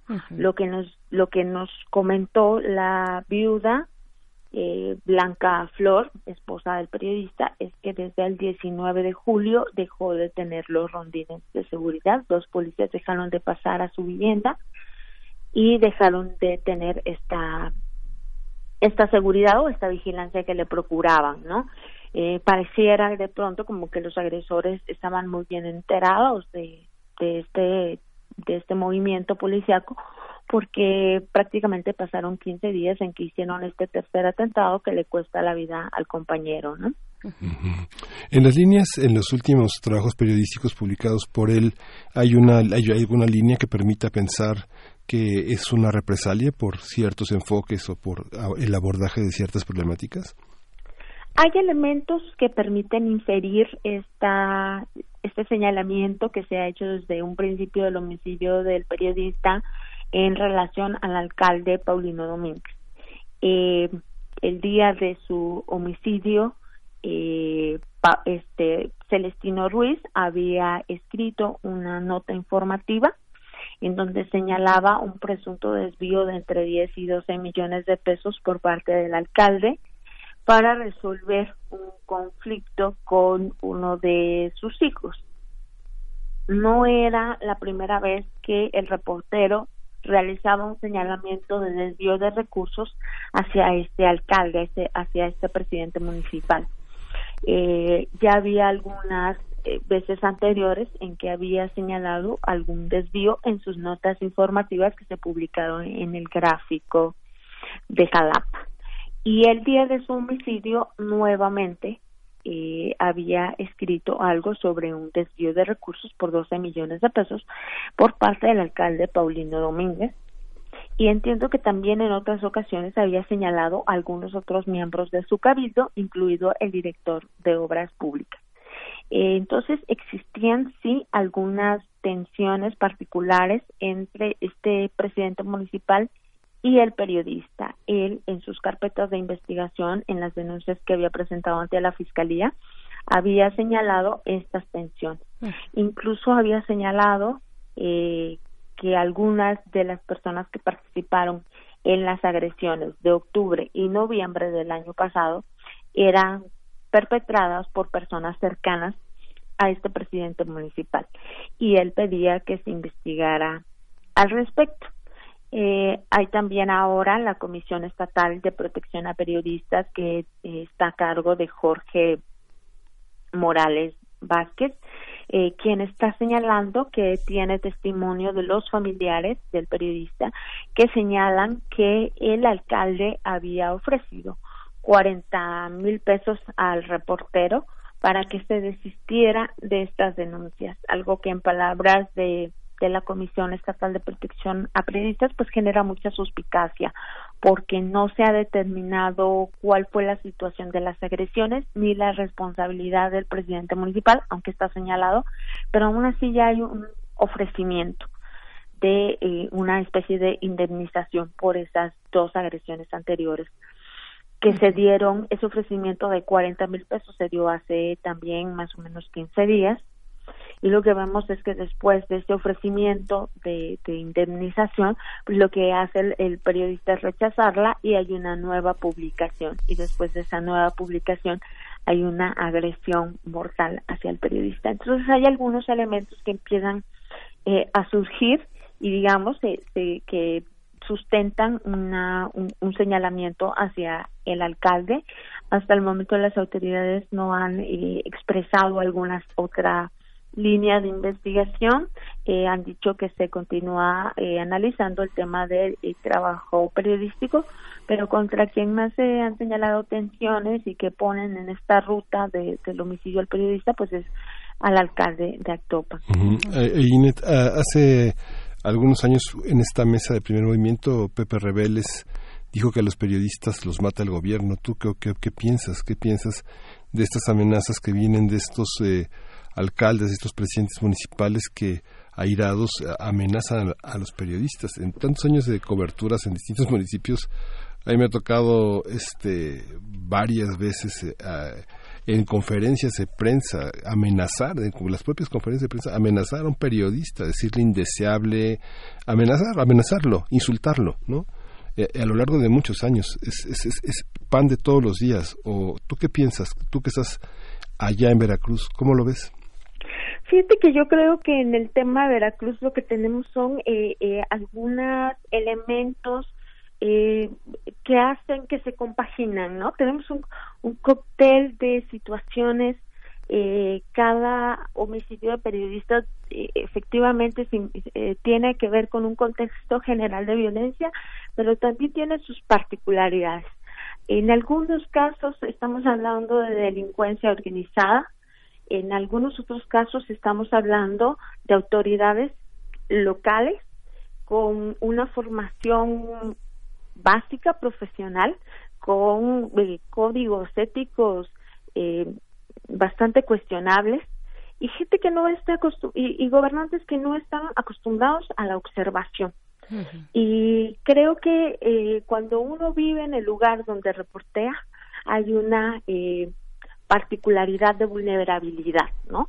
En un municipio como Actopan, por ejemplo, el alcalde sabe dónde vives, dónde vive tu familia, dónde viven tus papás, dónde eh, tienes tu negocio, dónde van tus hijos a la escuela. Eh, creo que eso da particularidades de vulnerabilidad eh, muy puntuales. Luego tenemos un contexto de impunidad total. Tenemos cuántos periodistas asesinados, ya no digo en Veracruz, sino en el país, en donde se ha podido ofrecer muy poca eh, justicia.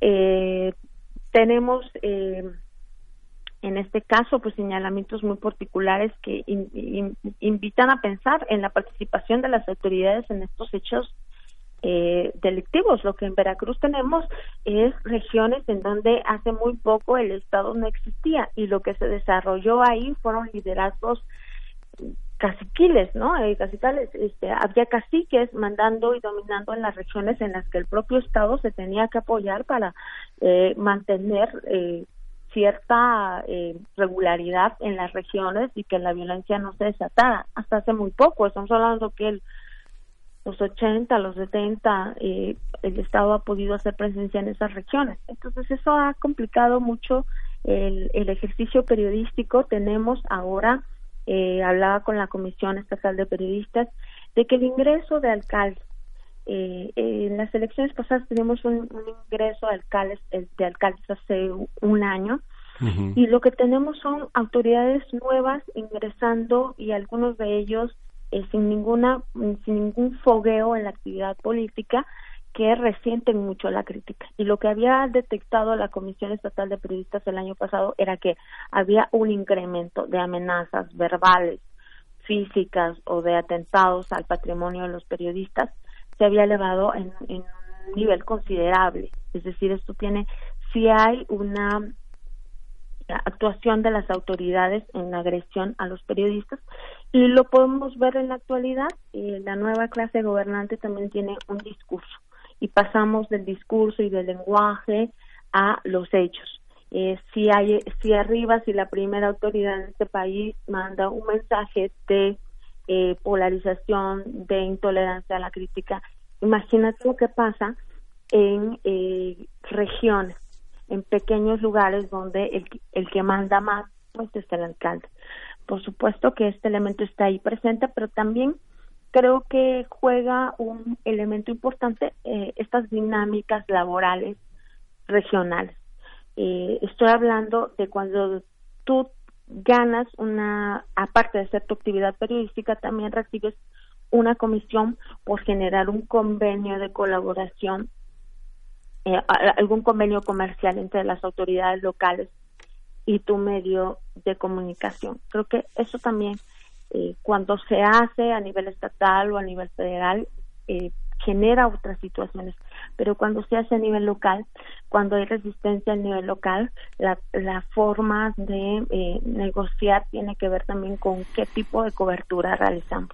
Y esas dinámicas no deben de verse porque también generar el diagnóstico incorrecto genera resultados eh, incorrectos. Y creo que también en ese sentido eh, tenemos que revisar la manera en, en que eh, se dan las dinámicas laborales en las regiones y ver qué alternativas hay también y, y qué papel juegan las empresas eh, periodísticas en los trabajos de los compañeros en la región. Sí, justamente, digo, tú sabes más del, del tema, pero el, del 12 de junio, fue el 4 de junio, se, se dirimieron 212 alcaldías en Veracruz, 107 las, las ocupa el PAN PRD, 48 el PRI, y creo que Morena con todo a pesar de que tenía esta esto que llaman tsunami solamente se quedó con 17 alcaldías. Todo el, todo el tema de los gastos de publicidad y de apoyo a los medios sigue estando en poder del PRI y en poder del PAN PRD no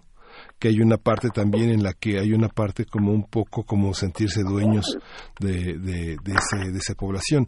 Ahora, Actopan también tiene una tradición compleja, digamos, él es, es un municipio postrevolucionario. Es un municipio de 1923 más o menos, ¿no? Actopan, ¿no? Y este nuevo gobernador, nuevo alcalde va a gobernar hasta el 2021. O sea, siguen, siguen, o sea, tienen, tienen todo el poder, digamos, de esta parte represiva que, como resultado de la llegada de Morena a la presidencia de la República, hay una parte de reacción muy virulenta en muchos municipios muy pequeñitos de Veracruz. Este municipio más o menos tiene como 40 mil habitantes, ¿no? Más o menos. Más o menos, y es un municipio eh, bastante grande que incluye una parte de, eh, de costa. Pero es muy interesante también, eh, justo en esto que te está comentando eh, Miguel Ángel, eh, Erinet, eh, la cuestión de, de, cuando llega un nuevo gobierno y cómo y cómo cambian las condiciones, cómo cambia el panorama, cambia la dinámica, cambia incluso la forma de persecución, porque hay que decirlo así y está documentado que son los agentes del Estado los que en muchas ocasiones eh, inician estos ataques, violencia, eh, el hostigamiento hacia periodistas. Y tú nos estás diciendo, nos, nos pones un ángulo muy interesante, Irinet. Eh, los, los nuevos eh, gobernantes llegan a pegar a periodistas por, por, por, distintos motivos. ¿Qué significa? Explícanos esto y cómo lo están eh, percibiendo, asumiendo, qué efectos empieza a tener esto o ya tiene desde hace bastante tiempo en la prensa veracruzana, esta dinámica con, con el poder y ahora con un nuevo gobierno. Sí, por supuesto. Lo que vemos es una precarización del entorno del entorno eh, laboral de los periodistas. Aquí tenemos un cierre considerable de medios de comunicación, de, de, abaratamiento de, del trabajo periodístico y esto también genera eh, una situación eh, complicada eh, de, con, con, con, con las autoridades, con los colegas, con el entorno eh, periodístico. En el caso de, Celestino estamos hablando de una persona que tenía pues una tienda de abarrotes, que tenía un negocio de celulares, porque él también tenía una carrera en ingeniería. Entonces estamos hablando de que es una persona que necesita tener otros ingresos además del trabajo periodístico, ¿no? Eh, lo que vemos también, digamos, es que hay una regionalización. Eh, lo, lo, que tenemos, si, si sacáramos, digamos, en los últimos homicidios que se han generado en Veracruz, tiene que ver con zonas, eh, lo que yo te comentaba, de personas que, que si no vivieran ahí y no se dedican al oficio periodístico, que son una o dos en un, en un poblado, eh, no sabríamos los periodistas que estamos afuera en las ciudades, en, Jalapa o en Veracruz, que es donde más se concentra el, el, gremio periodístico, y que nosotros a su vez reportamos a, medios en la Ciudad de México o a agencias internacionales. Si no fuera por esos contactos que desarrollamos en esos lugares, para nosotros se, fue, se vuelve muy difícil informar porque no estamos de planta en esos lugares. Eh, el, alcalde de Atopan, en, en efecto, está vinculado al PAN-PRD y podemos pensar, por ejemplo, que el próximo año, a partir de la segunda, del segundo semestre, estamos ya hablando en preparativos para eh, iniciar eh, campañas electorales, ¿no? Entonces viene otra vez una renovación de alcaldías y por supuesto que la, la, los grupos políticos están pensando en, no tener elementos que dificulten ese trabajo, ¿no? Claro, claro. Y eso, eh, digamos, empiezan a, a, generar un contexto y una situación en donde puedan eh, pues reelegirse o impulsar su proyecto o tener eh, continuidad no de, su proyecto en este caso eh, y empiezan pues a ver qué elementos les empiezan a, a jugar en contra no y creo que eso es algo que no puede dejarse ver este en estos momentos por supuesto, muy bien. Pues ahí lo tenemos. México, además, no solo Veracruz, sino que México en general es el país en el que se han cometido 30% de los asesinatos a periodistas en todo el mundo en lo que va de este año 2019. Eso, eso es México, 30% de asesinatos eh, a, nivel eh, mundial se han cometido aquí en México en este año. Y pues no tenemos más que agradecerte, Eirinet Gómez, periodista corresponsal de la jornada en Veracruz, por esta conversación, por ponernos al tanto de eh, algo que está ocurriendo en, un lugar como es Actopan.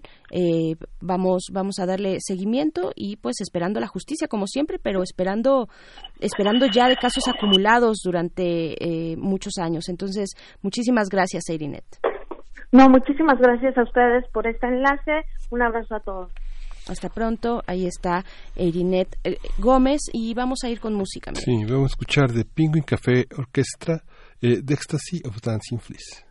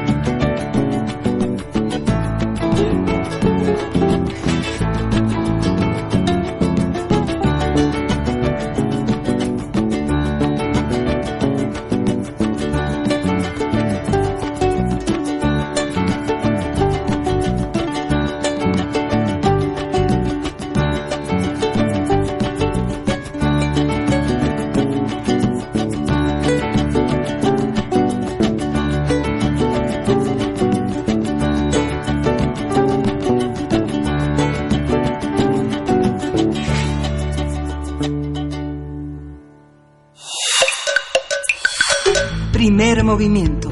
Hacemos comunidad. Nota Internacional. Pakistán redujo las relaciones diplomáticas con India, expulsó al embajador de ese país y suspendió el comercio bilateral como respuesta a la decisión del primer ministro indio Narendra Modi de revocar la autonomía constitucional sobre la zona de Cachemira. El gobierno pakistaní consideró que se trata de una acción ilegal, ya que Cachemira o Kashmir, de mayoría musulmana, está reconocida internacionalmente como un territorio en disputa desde el año de 1947, cuando ambas naciones se independizaron de Inglaterra. Pakistán dijo que acudirá a la ONU para llevar este caso y recordó que esa zona está sujeta a las resoluciones que a lo largo de los años ha emitido el Consejo de Seguridad de Naciones Unidas. Luego del decreto del primer ministro indio Narendra Modi, la zona de Cachemira sufre fuertes restricciones en el corte de comunicaciones, las reuniones públicas son limitadas y algunos líderes han sido sometidos a arresto domiciliario. Vamos a hacer un análisis de lo que sucedió con el gobierno de India en lo que respecta al territorio de Kashmir, qué ha sucedido, de dónde viene el conflicto y qué posibilidades de solución existen. Así es, para ello nos acompaña la doctora Fernanda Vázquez, quien es profesora investigadora de la UAM Unidad Coajimalpa, especialista en estudios sobre el sur de Asia. Ha trabajado temas de historia moderna y contemporánea de, de la India, especialmente los conflictos sobre Kashmir y Punjab. Así es que le damos la bienvenida, doctora Fernanda Vázquez. Muy buenos días. ¿Qué tal? Muy buenos días. Gracias por la invitación. Al contrario, gracias por compartirnos esta lectura acerca de lo que ocurre eh, allá en la India y en este territorio Kashmir o Cachemira. ¿Qué es lo que, qué es lo que está pasando? ¿Cuál es el contexto? ¿Cómo es que cómo es que llegamos a este a este punto en el que nos encontramos?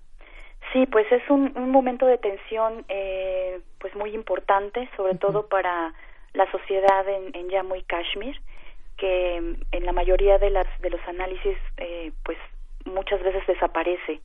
Eh, esto quisiera primero como hacer un panorama general de por qué hablamos ahora de este estatus especial de Jammu y Kashmir y bueno, por qué yo me gustaría llamarle Kashmir y no Cachemira, que es la versión castellanizada.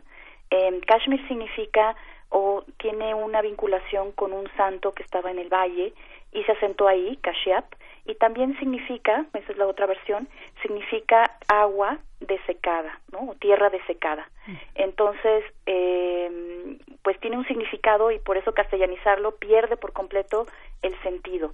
Y otro punto importante es que dentro de la palabra Pakistán, la K significa Kashmir, es decir, eh, Pakistán se construyó con la vinculación de todos estos territorios que es, en donde hubiera una mayoría musulmana eh, para poder conformar este estado eh, de, digamos después de la independencia eh, del territorio de la colonia británica. Entonces tiene mucho significado que que la palabra sea Kashmir y no Cachemira.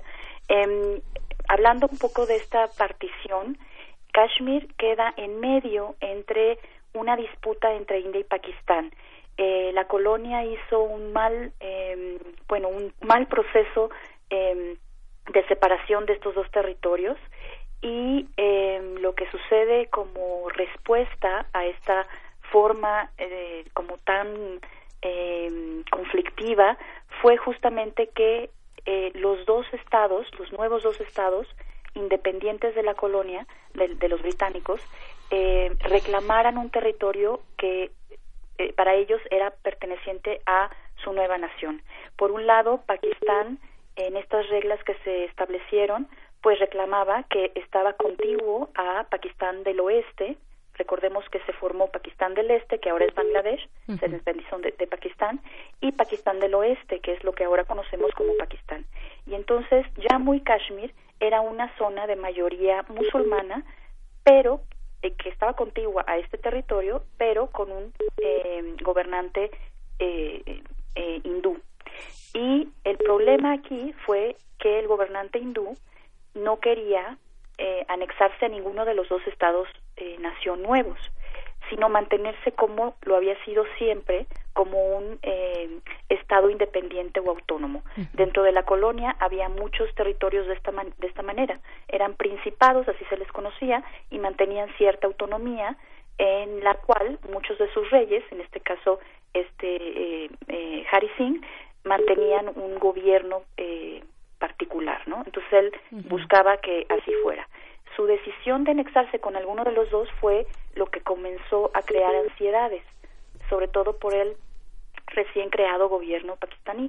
Entonces empezaron a infiltrar movimientos para que esa mayoría musulmana pidiera quedarse con Pakistán y fuera, como era una, uno de los requisitos, la petición de la sociedad la que buscara anexarse con uno o con otro. Sin embargo, el gobernante pues se sintió muy eh, presionado y pidió ayuda de India. India le otorgó esta, esta, este apoyo militar sobre todo para eh, controlar estos movimientos y eh, le ofreció eh, una anexión con un estatus especial dentro del territorio indio, que es lo que ahora se está discutiendo, que es el artículo 370. Se firmó esta anexión, obviamente para Pakistán desde el origen esto es ilegal, porque no se consultó a la, a la sociedad, Mm. y lo, lo puso como un asunto del Consejo de Seguridad a discutir, precisamente porque falta la consulta a la sociedad. Y lo que sucede después es que ya como territorio eh, anexado a India, en la Constitución es el único estado, es eh, en, digamos en la Federación India hay 29 estados y 7 eh, territorios de la Unión. Uno de ellos es, es Kashmir. Y Kashmir cuenta además con un estatus especial, es el único que tiene o que tenía, ya, ya desapareció, este artículo 370. Y me gustaría hablar un poquito de la importancia de este artículo. Sí, por supuesto. Este artículo eh, se crea justamente como para, si se anexa el territorio y se da apoyo para, eh, digamos, para proteger en términos militares de la invasión, entre comillas, pakistaní eh, en el momento de la partición, eh, pero también eh, Jawaharlal Nehru, el primer primer ministro de India, buscaba de alguna manera generar que en el futuro se discutiera y que se eh, incorporara la eh, la decisión de la sociedad. Entonces el estatus especial se genera como una especie de respeto.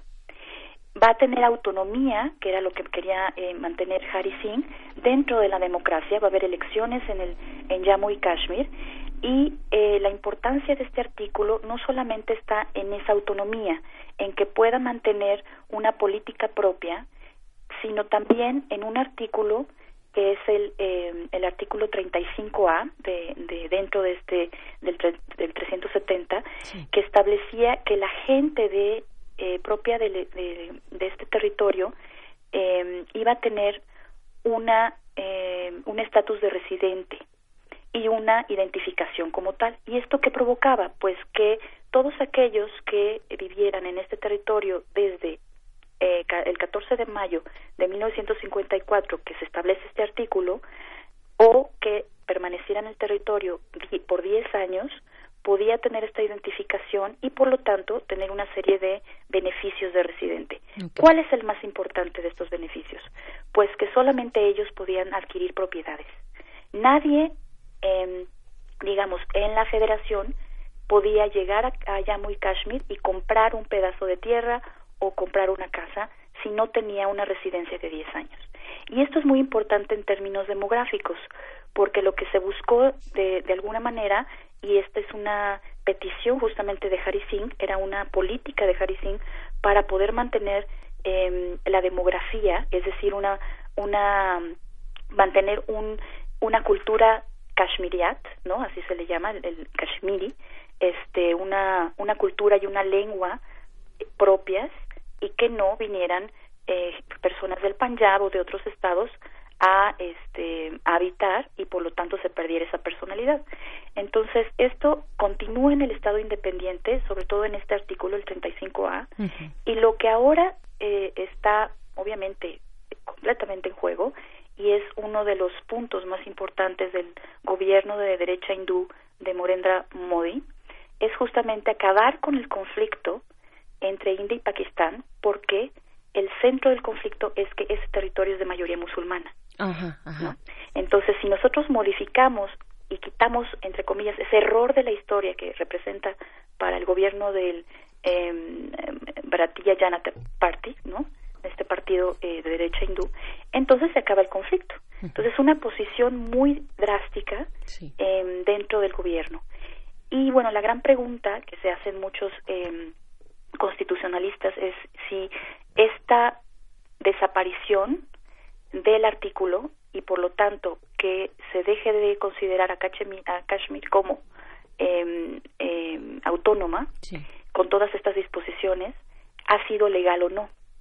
Y bueno, lo que sucedió es que em, el, el, gobierno que se eligió en, en Jammu y Kashmir, eh, el Estado federal hay una disposición en la cual si hay, como siempre ha estado desde el 47, una incertidumbre eh, porque hay mucha violencia, hay movimientos separatistas, hay grupos terroristas que se han desarrollado a lo largo de todo este tiempo por la política que ha tenido India con el territorio, que ha sido muy eh, pues de poca confianza hacia los ciudadanos, de control militar y policíaco.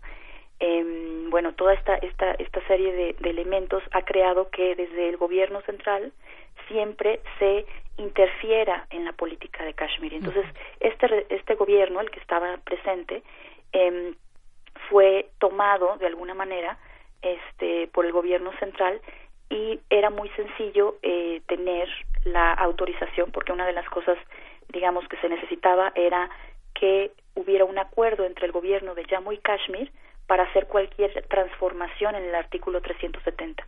Y entonces al tener este control del gobierno de Kashmir desde el gobierno central, fue muy sencillo poder tener este acuerdo.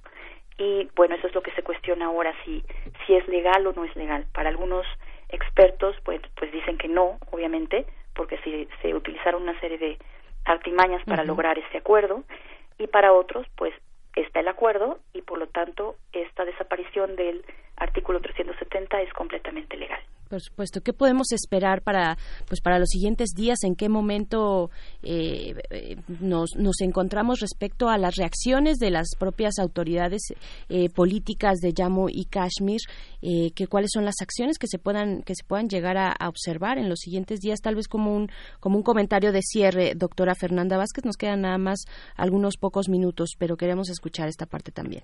Claro, pues bueno, la, la verdad es que la región siempre está ha estado eh, presente eh, de, de muchas confrontaciones violentas entre estos movimientos de separación eh, musulmanes que obviamente no están de acuerdo con la forma en que se gobierna Jammu y Kashmir desde el centro, eh, la interferencia obviamente policial y, del ejército.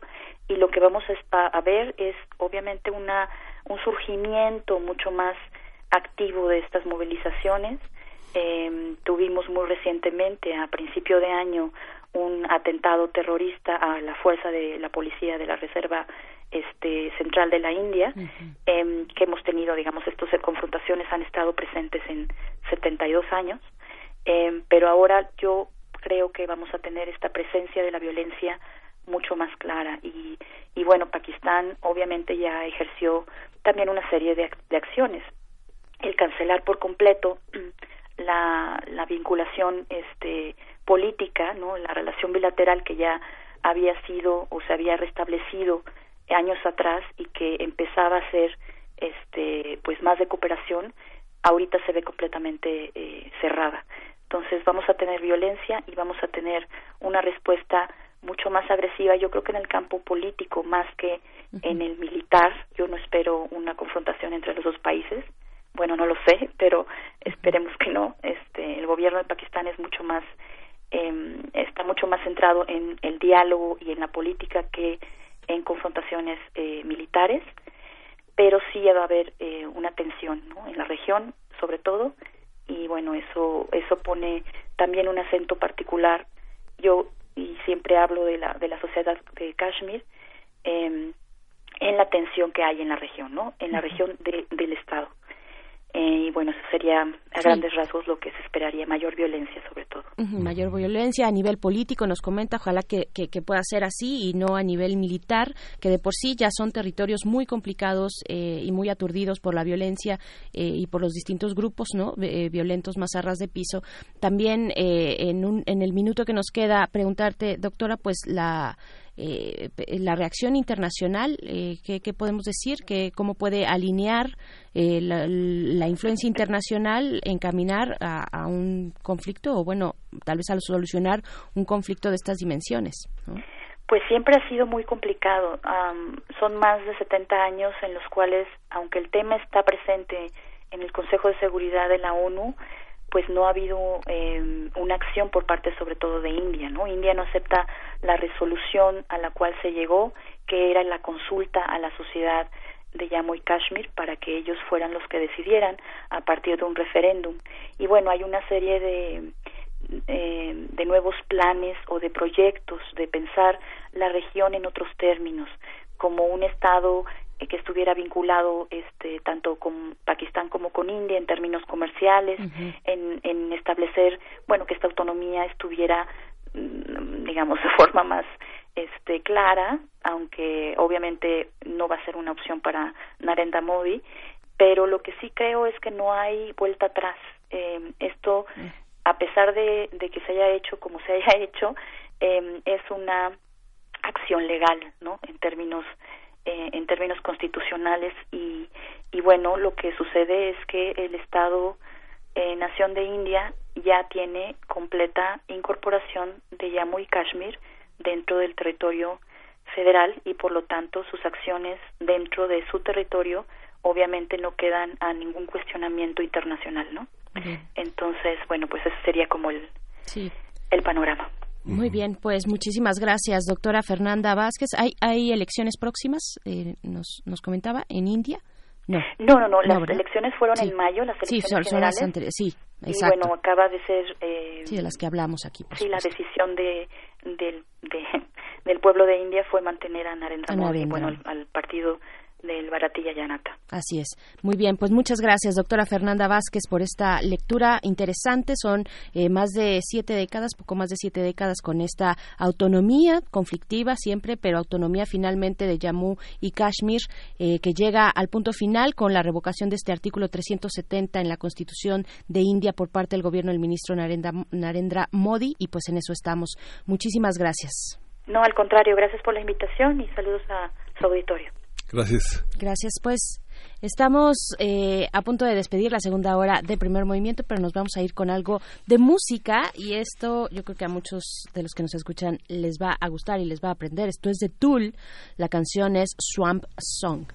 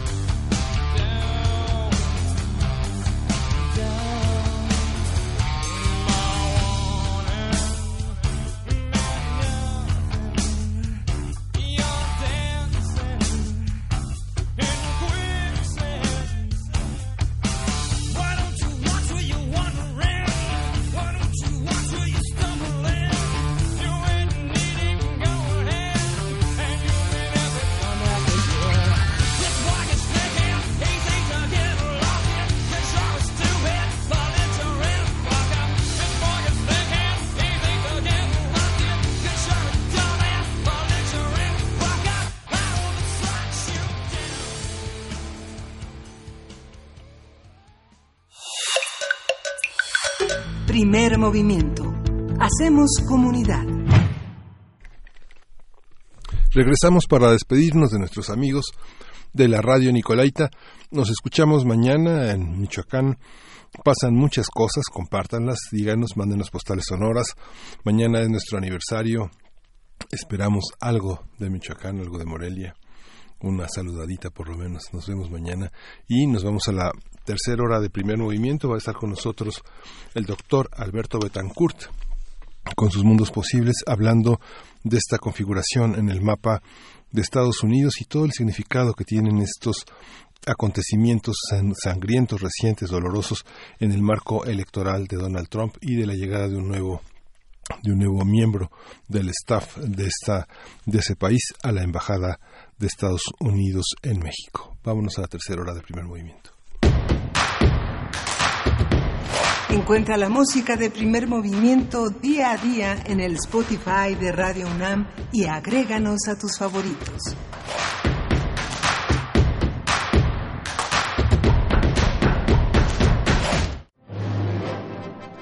Imagina cuántos intérpretes han dejado el alma frente a estos reflectores. ¿Cuántas veces recorrieron las páginas de sus más de 9.000 partituras?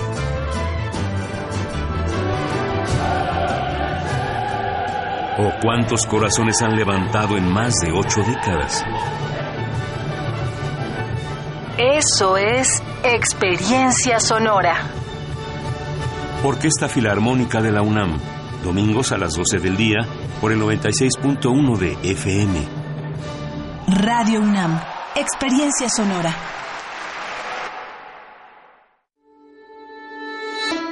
Ai Weiwei. Restablecer memorias. Restablecer memorias.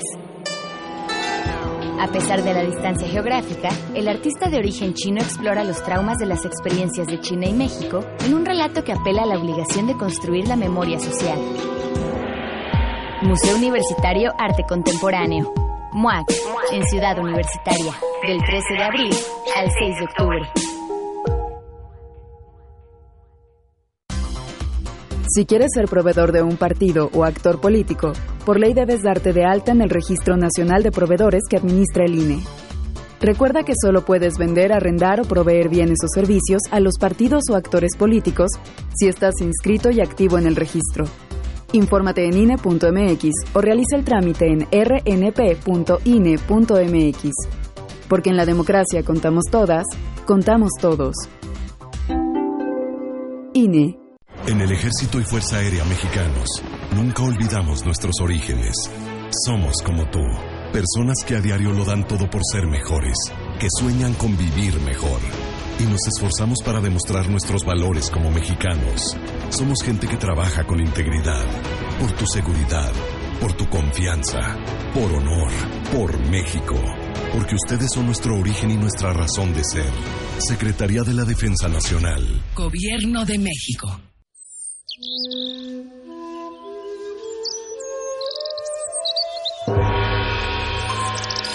El cuadrante es una parcela fértil para todo tipo de sonidos. La cosecha depende del músico y el músico depende de la escucha que fertiliza el campo. El ciclo del sonido. Cultivo de Hercios. Composta radiofónica para la nueva música.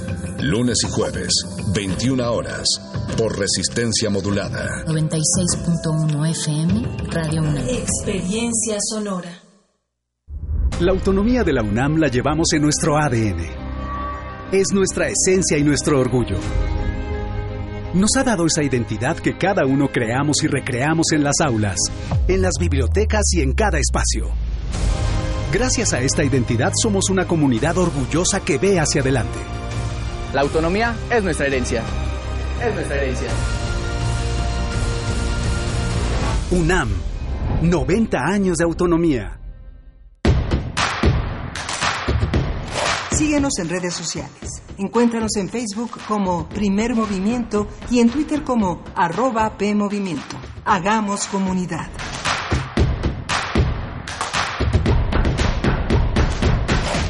Hola, muy buenos días. Estamos de vuelta en primer movimiento. Damos inicio a la tercera hora, una tercera hora que será de reflexión, será eh, de mundos posibles con el doctor Alberto Betancourt.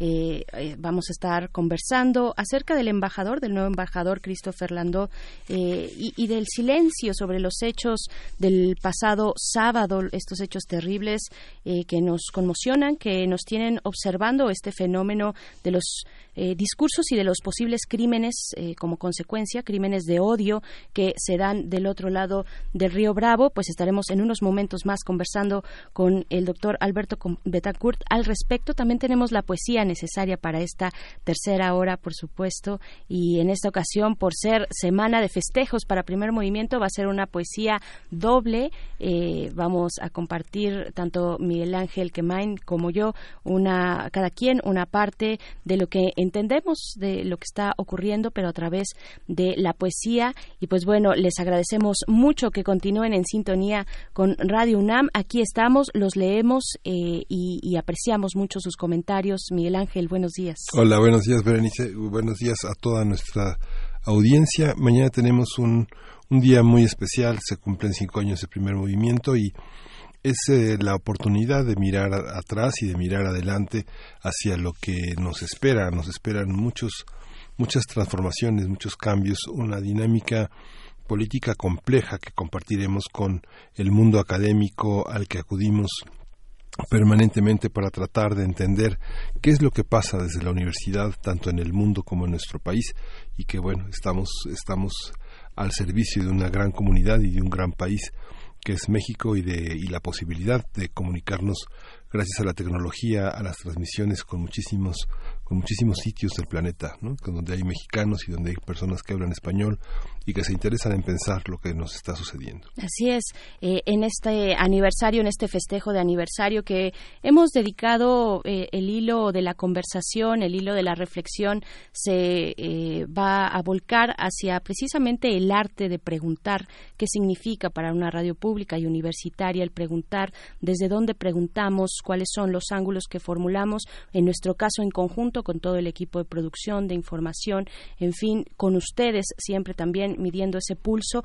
Eh, ¿Cuál es el arte, el arte de preguntar en un contexto como el, como el que tenemos, como el que vivimos, eh, el que habitamos? Y pues bueno, eh, está la invitación para que ustedes se sumen a este festejo. Estará la banda Salta para atrás musicalizando totalmente en vivo. Les recordamos que la transmisión el día de mañana de 7 a 10 de la mañana será en la sala Julián Carrillo. Ahí las puertas están abiertas, siempre están abiertas y en este caso para festejar todos juntos la comunidad que hemos hecho a lo largo de estos cinco años. Así es que están todos invitados también para que se sumen al radioteatro. No sé si la producción nos pueda decir, ya tenemos a todas las personas que estarán en radioteatro o hay lugares.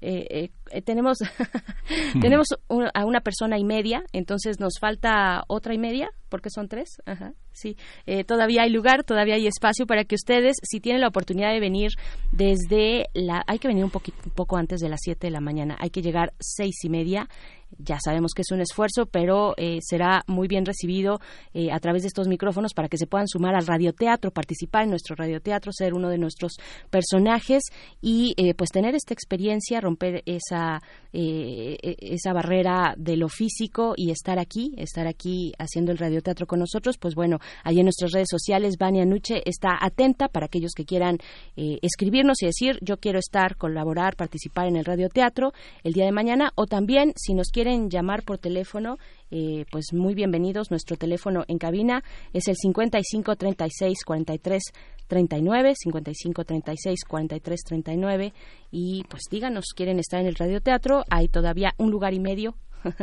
Eh, traigan a su media persona favorita también puede ser. Y pues vámonos con la poesía necesaria. Les comentaba en este en esta ocasión y por ser festejo va a ser doble en dos voces. Así es que vamos para allá Primer movimiento. Hacemos comunidad. Es hora de Poesía Necesaria. En realidad la poesía que va a ser compartida será el día de mañana. Hoy va a ser un poema eh, que les vamos a compartir sobre la escritora de la escritora argentina Olga Orozco, quien nació en la región de La Pampa en el año de 1920 y el próximo 15 de agosto se cumplirá una década, una década de su muerte, una destacada representante de la generación del 40 en Argentina y pueden encontrar una muestra extensa de su obra en la página de materiales de lectura de la UNAM. la eh, pueden buscar ahí Olga Orozco y entre muchos otros materiales pues la encontrarán a ella. Lo que vamos a leer, lo que van a escuchar es el poema Mutaciones de la realidad y lo vamos a acompañar con música de The Laker, Lakesiders, The Lakesiders de Los Ángeles, una nueva agrupación de origen mexicano y latino en general, pero que recoge la tradición del rockabilly, un, un poco de nostalgia en nuevos códigos de las personas que han migrado a esa parte de Estados Unidos, a California. Lo que vamos a escuchar, la canción es Parachute y ahora vamos con la poesía de Olga Orozco, Mutaciones de la Realidad, es lo que vamos a escuchar a continuación. La realidad, sí, la realidad, ese relámpago de lo invisible que revela en nosotros la soledad de Dios. Es ese cielo que huye, es ese territorio engalanado por las burbujas de la muerte, es esta larga mesa a la deriva, donde los comensales persisten ataviados por el prestigio de no estar. A cada cual su copa, para medir el vino que se acaba donde empieza la sed, a cada cual su plato para encerrar el hambre que se extingue sin saciarse jamás, y cada dos la división del pan, el milagro al revés, la comunión tan solo en lo imposible, y en medio del amor entre uno y otro cuerpo la caída, algo que se asemeja al latido sombrío de unas alas que vuelan, que vuelven desde la eternidad, al pulso del adiós debajo de la tierra, la realidad, sí, la realidad, un sello de clausura sobre todas las puertas del deseo.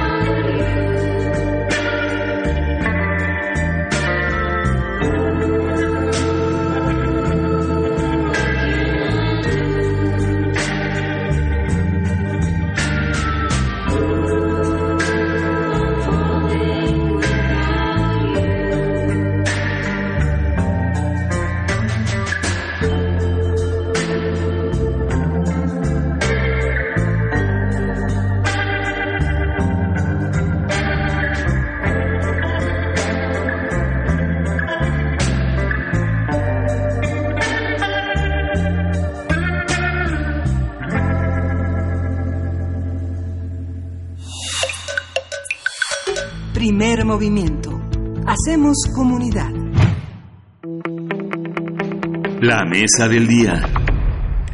Y bueno, como todos los jueves ya se encuentra en cabina, ustedes lo saben, lo esperan además algunos, el doctor Alberto Betancourt, profesor de la Facultad de Filosofía y Letras, doctor en Historia y también coordinador del Observatorio del G20 de esa facultad, de esa entrañable facultad. Y pues bueno, eh, Alberto Betancourt, bienvenido, eh, gracias por estar acá.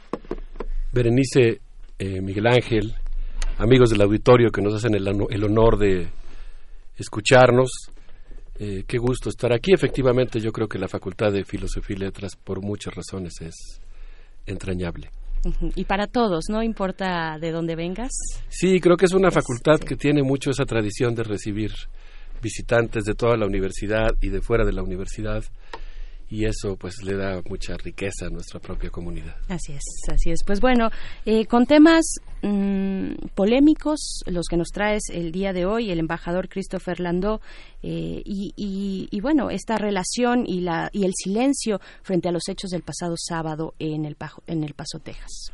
Sí, Berenice, eh, el gobierno de los Estados Unidos y el Senado, el, la presidencia y el Senado de los Estados Unidos acaban de designar al eh, doctor en Derecho y abogado Christopher Landó como nuevo embajador de los Estados Unidos en México. Y yo quisiera hacer algunos comentarios sobre la relación entre México y Estados Unidos, sí. los trágicos sucesos ocurridos en El Paso, Texas, y sobre todo algunas, algunos datos biográficos sobre el embajador que me parece que la opinión pública mexicana tiene que tener en cuenta. Por supuesto. Lo primero que quisiera yo decir es que en el mes de abril tuve el enorme gusto de poder visitar la Universidad Autónoma de Ciudad Juárez, eh, visitar la ciudad del Paso, Texas, y en esa ocasión pues eh, tuve oportunidad de conocer a mucha gente que me platicó sobre la situación que se vive en la frontera. En ese momento justamente se está, fue la semana en la que se estaba viviendo el cierre de la frontera. Mm. De hecho, para poder cruzar al Paso, Texas, tuvimos que hacer una cola peatonal de varias, de más de una hora, que es algo relativamente inusual. Así que en estos días hablé con mis amigos, generosos anfitriones que me invitaron a, dar un curso allá para preguntarles cómo se vivieron los sucesos del trágico 3 de, sábado 3 de agosto. Y me contaron cosas que me impresionaron mucho. Lo primero que ellos me decían es que la ciudad del Paso, Texas es una población que tiene casi el 85% de habitantes de origen mexicano o mexicanos. Y es una sola ciudad en realidad, Ciudad Juárez y El Paso, Texas, es un binomio, no es una ciudad binacional, podríamos decir, una metrópoli, creo que sería el nombre exacto, una metrópoli binacional. Hay unos intensos cruces de un lado para otro. Es una ciudad, El Paso, Texas, relativamente pacífica. Tiene diez veces menos delitos de violencia que Baltimore, por citar un ejemplo de una ciudad eh, demográficamente equivalente hay, yo diría que una buena convivencia entre los habitantes de América Latina, Estados Unidos que viven ahí. Y el sábado 3 de agosto comenzó como cualquier sábado, con un rito que se practica en casi todas las ciudades en los Estados Unidos en las que viven mexicanos, el partido de fútbol. Dice mi amigo, el doctor Arturo Santamaría, hace mucho que no lo veo, pero le mando un saludo. Si por casualidad nos está escuchando o alguien que lo conozca lo escucha, profesor de la Universidad Autónoma de Sinaloa, en su libro sobre el fútbol en mexicano en territorio estadounidense, que el juego de fútbol para los migrantes es una manera de restituir su comunidad de origen. No solamente hay un partido en el que se encuentran los migrantes, en el que conviven de manera comunitaria, sino que también hay tamalitos, sopes, tlacoyos. Es todo un rito que significa, de alguna manera, reconstituir efímeramente durante el partido la vida comunitaria que dejaron atrás. Bueno, que dejaron en México, pero que siguen reproduciendo en territorio estadounidense. Y el sábado 3 de agosto, la gente salió a jugar fútbol como cualquier día, estaban jugando en las canchas cuando empezaron a llegar las noticias de que había un acting shooting, un tiroteo en una plaza comercial en Chula Vista, creo que se llama el, el barrio. Era un día muy especial porque es el fin de semana en el que no se cobran impuestos por las operaciones comerciales, consecuentemente hay grandes descuentos en las tiendas y por lo tanto, como se aproximaba el inicio de clases, eh, pues los padres de familia estaban comprando, perdón, útiles escolares para sus hijos. Sí, cielo, cielo vista. Cielo Vista es eh, el lugar, el, el mall, ¿no? Como, como les dicen allá. Sí, entonces pues estaba lleno de padres de familia con sus niños, el lugar en el que comenzó el tiroteo. Comenzaron a llegar por redes sociales las noticias de lo que estaba ocurriendo. Se fueron develando los acontecimientos poco a poco a través de Twitter, de WhatsApp, de Facebook. Eh, en cuanto apareció el nombre de la persona que cometió este terrible asesinato múltiple, la gente buscó en redes sus perfiles, encontró el manifiesto antimexicano que hace eco de los discursos de Donald Trump. Y en ese sentido, pues es que yo quisiera ubicar lo que pasó y proponer modestamente, pero con mucha intensidad pasional, porque me siento comprometido personalmente con lo que ocurrió. Eso pasa con, con, con los lugares que visitas. Se convierten con parte de tu, como parte de tu cosmos interior, ¿no? Son lugares que llevas dentro. Y el hecho de haber estado ahí, pues claro, te acerca de alguna manera al acontecimiento que de por sí yo creo que sin estar ahí nos conmueve a todos. Y yo quisiera proponer que uno de los... Creo que es muy importante la manera en que interpretemos lo que ocurrió.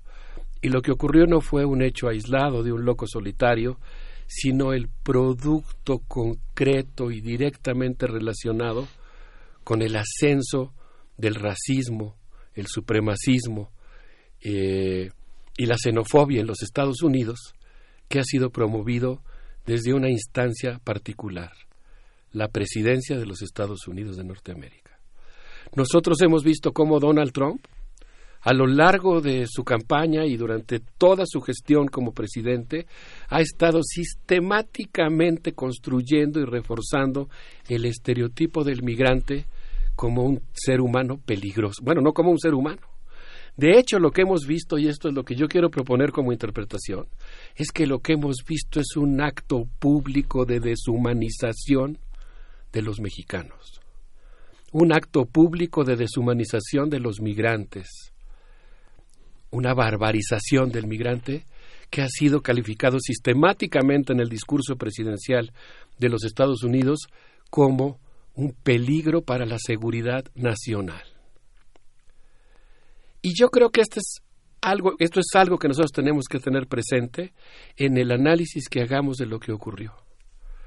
Porque tenemos que exigirle al presidente de Estados Unidos, como sociedad y como gobierno, en un momento de enorme vulnerabilidad política para él, porque está alguien con un discurso tan salvaje, ahorita está en una situación política nueva, en la que se encuentra en una grave situación, porque él evidentemente tiene responsabilidad en lo ocurrido, y va a haber así como cuando el mar se retrae, una, una eh, nueva oleada de movilizaciones en contra del racismo que lo van a poner a él en la mira. Y en ese contexto yo pienso que es muy importante la manera en la que nosotros analicemos el fenómeno que está ocurriendo. Y lo que yo quisiera proponer es que nosotros pensemos en eh, el hecho de que estamos viviendo en el mundo un ascenso del fascismo. Estaba yo releyendo un texto de William Robinson en el que él plantea que debido a la crisis de a la crisis del modo de producción capitalista en este momento particular de su historia, en el que estamos viviendo una crisis de sobreacumulación y de estancamiento económico, está emergiendo el fascismo, la ultraderecha y otras formas eh, de neocolonialismo a nivel mundial. Entonces hay que enmarcar el, el, ascenso de esto que provisionalmente, insisto, hay que pensar si es el término más adecuado, es el fascismo. Ayer escuchaba a un amigo, el, eh, el doctor Gustavo Garrio, que decía, a lo mejor tendríamos que hablar más bien de fascismos, porque cada fascismo tiene eh, connotaciones y particularidades, ¿no? eh, bueno, estos fascismos que están ascendiendo, pues eh, tenemos que, tenemos que contrapuntearlos, tenemos que neutralizarlos, tenemos que desmontar el aparato libidinal de miedo colectivo que están montando para fomentar el odio y plantear una política diferente que tiene que ver al revés, con la inclusión y con el humanismo, con el, con el plantear que todos somos seres humanos. Por eso yo, pues, pienso que es muy importante en este contexto analizar el campo de posibilidades que tiene el gobierno mexicano, el campo de posibilidades que tiene la sociedad mexicana para establecer alianzas estratégicas y profundas con los sectores de la sociedad estadounidense que al igual que nosotros están interesados en desmontar el racismo. Y en ese contexto, y justamente por la importancia que tiene el momento histórico particular y original que está viviendo México, en un contexto en el que en América Latina están ascendiendo los movimientos de ultraderecha, es decir, un momento en el que hay una, pues yo diría, un oscurecimiento de la región. Uso la metáfora del, del oscurecimiento en términos de la desaparición de valores humanos fundamentales por el ascenso de la ultraderecha en Brasil, en Argentina y en el resto del continente. En ese contexto, México representa de alguna manera una llamita de esperanza y por eso creo que tenemos la obligación de cuidar lo que hay en México y la manera de cuidarlo es evitar abrir flancos de vulnerabilidad. Y creo, y en un momento más voy a abordar ese asunto, que la manera en que se abordó el chantaje de Donald Trump respecto a los aranceles y obligar a México a modificar su política migratoria, algunos dicen que significó ganar tiempo, pero para mí que fue un error que implicó de alguna manera convertirnos en replicadores del discurso de Donald Trump en el sentido de securitizar el tema de la migración, de ver al migrante como un peligro, y creo que este es el momento de dar un viraje a la política exterior mexicana y pasar con responsabilidad, con moderación, con cautela, pero con mucha firmeza, a exigir el cese de ese discurso racista que nace en la Casa Blanca. Por supuesto, bueno, vaya, vaya panorama que nos estás pintando. Yo recuerdo que precisamente cuando gana Donald Trump y cuando pierde Hillary Clinton es Noam, eh, Noam Chomsky el que habla de el que trata de traducir la derrota del Partido Demócrata y dice eh, habla de este abandono de este abandono de las prácticas neoliberales frente a la población en general lo explica de esta manera de esa manera se explica el arribo de Donald Trump Noam, Noam Chomsky eh, hace dos años sí Fíjate, Berenice, por cierto, que quiero invitarlos a que hagamos una nueva sesión de nuestro círculo de estudios clandestino al aire, de lectura, y que abordemos entre todos la lectura de un libro que se llama Colonialismo Neoliberal, que escribió un amigo mío, el doctor José Guadalupe Gandarilla Salgado. Eh, les propongo, él me, dijo que me va a mandar un fragmento del libro en PDF para que todos lo tengamos a disposición, le podamos eh, hincar el diente, asomarnos a él. ¿Se llama colonialismo? Neoliberal. ¿De quién es? José Guadalupe Gandarilla. Creo que ya va a estar la foto en redes. Ya está publicado, ya está en nuestras redes, arroba P Movimiento y también Primer Movimiento en Twitter, en Facebook lo pueden encontrar, ya está ahí. Colonialismo neoliberal, este círculo de lectura clandestino, desobediente también que nos, que nos propone. Esta conspiración al aire. Eh, por cierto, lo vamos a presentar. Eh, mi amigo José Guadalupe Gandarilla me hizo el honor de invitarme a comentarlo también de este miércoles en 8 a las 12 del día en el cuarto piso de la Torre de Humanidades 2 mm. del campus de Ciudad Universitaria. Así que si quieren acompañarnos, pues también será un gran placer. El libro promete muchas cosas. Empieza en la cuarta de forros con, la, con el análisis de una tríada fenomenal, Franz Fanon, eh, Aníbal Quijano y Enrique Dussel. Así que el texto promete. Promete. Muy bien. Pues yo me temo que Estamos en un momento en el que hay una confusión muy seria entre diplomacia y actividades militares. El lunes 18 de marzo, el día de la expropiación petrolera, Donald Trump envió al Senado la propuesta de que Christopher Landau fuera el nuevo embajador de Estados Unidos en México. Y en ese contexto, Mike Pompeo, el secretario de Estado, declaró en Texas que lo diplomático y lo militar se entrelazan y se complementan. Pompeo señaló yo sé que la diplomacia no suena tan emocionante como disparar un arma antitanque, o volar un F-16, o arrastrarse por el barro. No hay series televisivas sobre diplomáticos, pero la diplomacia es tan importante como la acción militar, los soldados dependen en muy buena medida de las acciones de los embajadores y los embajadores, desde luego, dependen mucho de las acciones de los soldados. De tal manera que lo que tenemos es pues un momento en el que la política exterior norteamericana está oscilando entre lo diplomático y lo militar. Y una de las cosas que planteó eh, Mike Pompeo en este discurso que pronunció en Texas, eh, evocó él una reunión eh, de Harry S. Truman con Churchill, en la que él dijo que Churchill advirtió que había habido un cambio en el diseño del escudo, no sé si de Estados Unidos o del Departamento de Estado, y el presidente norteamericano le replicó diciendo, sí, es que antes el, el águila volteaba hacia la espada, ya hacia las armas, y ahora voltea hacia el olivo, que es la diplomacia. Y en el intercambio de comentarios entre ellos, el presidente de Estados Unidos dijo, bueno, en realidad el águila siempre tendría que estar volteando a los dos lados, a lo militar y a lo diplomático. Y creo que en ese contexto se, escribe, se inscribe la designación de Christopher Landau como nuevo embajador de los Estados Unidos en México. Y ahorita que regresemos de la música voy a decir por qué.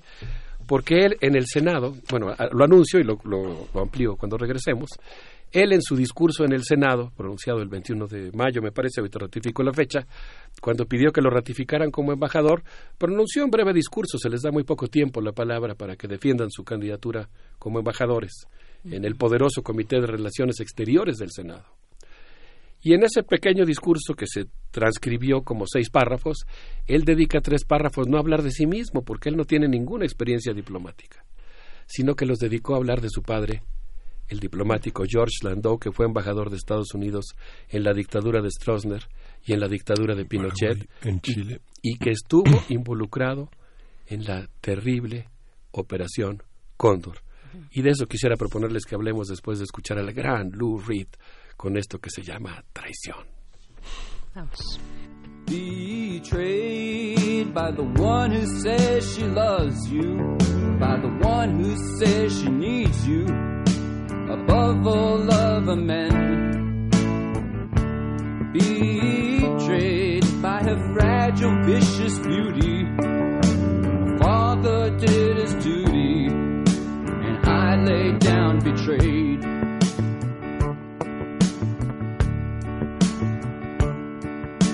Justice told her competence, her mother was like steel. Her cousins, they're all convicts. She alone rose above that wheel.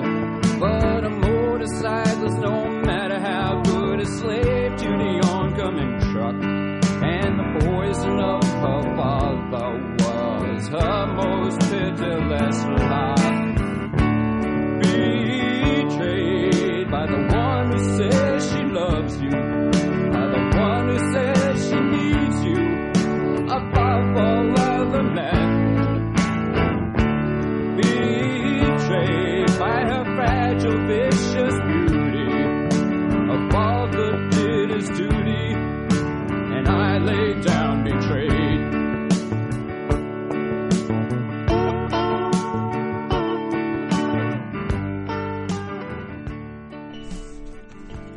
Pues estamos de vuelta después de escuchar a Lou Reed en esta mañana de jueves 8 de agosto, mañana también de los mundos posibles con el doctor Alberto Betancourt, eh, Christopher Lando. ¿En qué vibrato nos pone siempre Lou Reed? ¿no? Es una cosa muy intensa. Pues yo me temo que voy a hablar de algo preocupante. yo no considero prudente nunca juzgar a una persona por lo que han hecho sus ancestros, sus padres, pues cada quien es responsable de sus propios actos, ¿no? En este caso me atrevo a hacer la relación entre Christopher Landau, el actual embajador de Estados Unidos en México, y su padre, George Landau, porque él se presentó en el Senado diciendo que la trayectoria diplomática de su papá eh, mostraba la tradición de amistad y buenas relaciones con América Latina que ha tenido su familia. y yo me puse a investigar, perdón, me puse a investigar y encontré que George Landau recibió la visita del el jefe de seguridad del presidente de Paraguay, Stroessner, dictador terrible, sanguinario, quien eh, Estoy aludiendo a la versión de Stella Caloni, lo que voy a decir de ahora en adelante corresponde a lo que ella plantea en su libro. Según ella, eh, Georges Landau declaró durante el juicio de asesinato a Orlando Letelier que él recibió la visita del jefe de seguridad de Stroessner, quien le entregó dos pasaportes falsos de supuestos ciudadanos paraguayos que en realidad eran agentes chilenos de la DINA que iban a cumplir una misión muy especial en Washington y le pidió y le pidió al, al padre del actual embajador que sellara los pasaportes con visas para ingresar a Estados Unidos y le argumentó que, la, el eh, representante regional de la CIA, ya Walters, ya había autorizado la misión. Eh, George Landau selló los pasaportes, les dio las visas y las dos personas, agentes de la DINA, viajaron a Washington, se hospedaron en un hotel, estuvieron siguiendo los movimientos del ex canciller de Salvador Allende, Orlando Letelier, para preparar su asesinato. Resulta que Orlando Letelier, como muchos amigos del auditorio recordarán, fue secretario de Relaciones Exteriores y creo que hasta de Defensa de, Sí. de Salvador Allende. Cuando vino el golpe de Estado lo apresan, lo torturan, estuvo casi un año prisionero y cuando lo liberan, él va a tomar una decisión muy valiente que consiste en denunciar los crímenes de la dictadura de Pinochet. Y como tiene gran experiencia y prestigio diplomático, se va a Washington para encabezar la oposición a la dictadura. Y eso es una piedra en el zapato de Augusto Pinochet. Porque está en un foro en el que tiene una enorme resonancia la descripción cotidiana que hace eh, Orlando Letelier de las violaciones a derechos humanos que está cometiendo Pinochet. Entonces, estas dos personas, cuyos pasaportes fueron visados por George Landau, eh, llegan al hotel en Washington con una botellita de Chanel número 5 llena de gas sarín que sirve para preparar explosivos y con detonadores.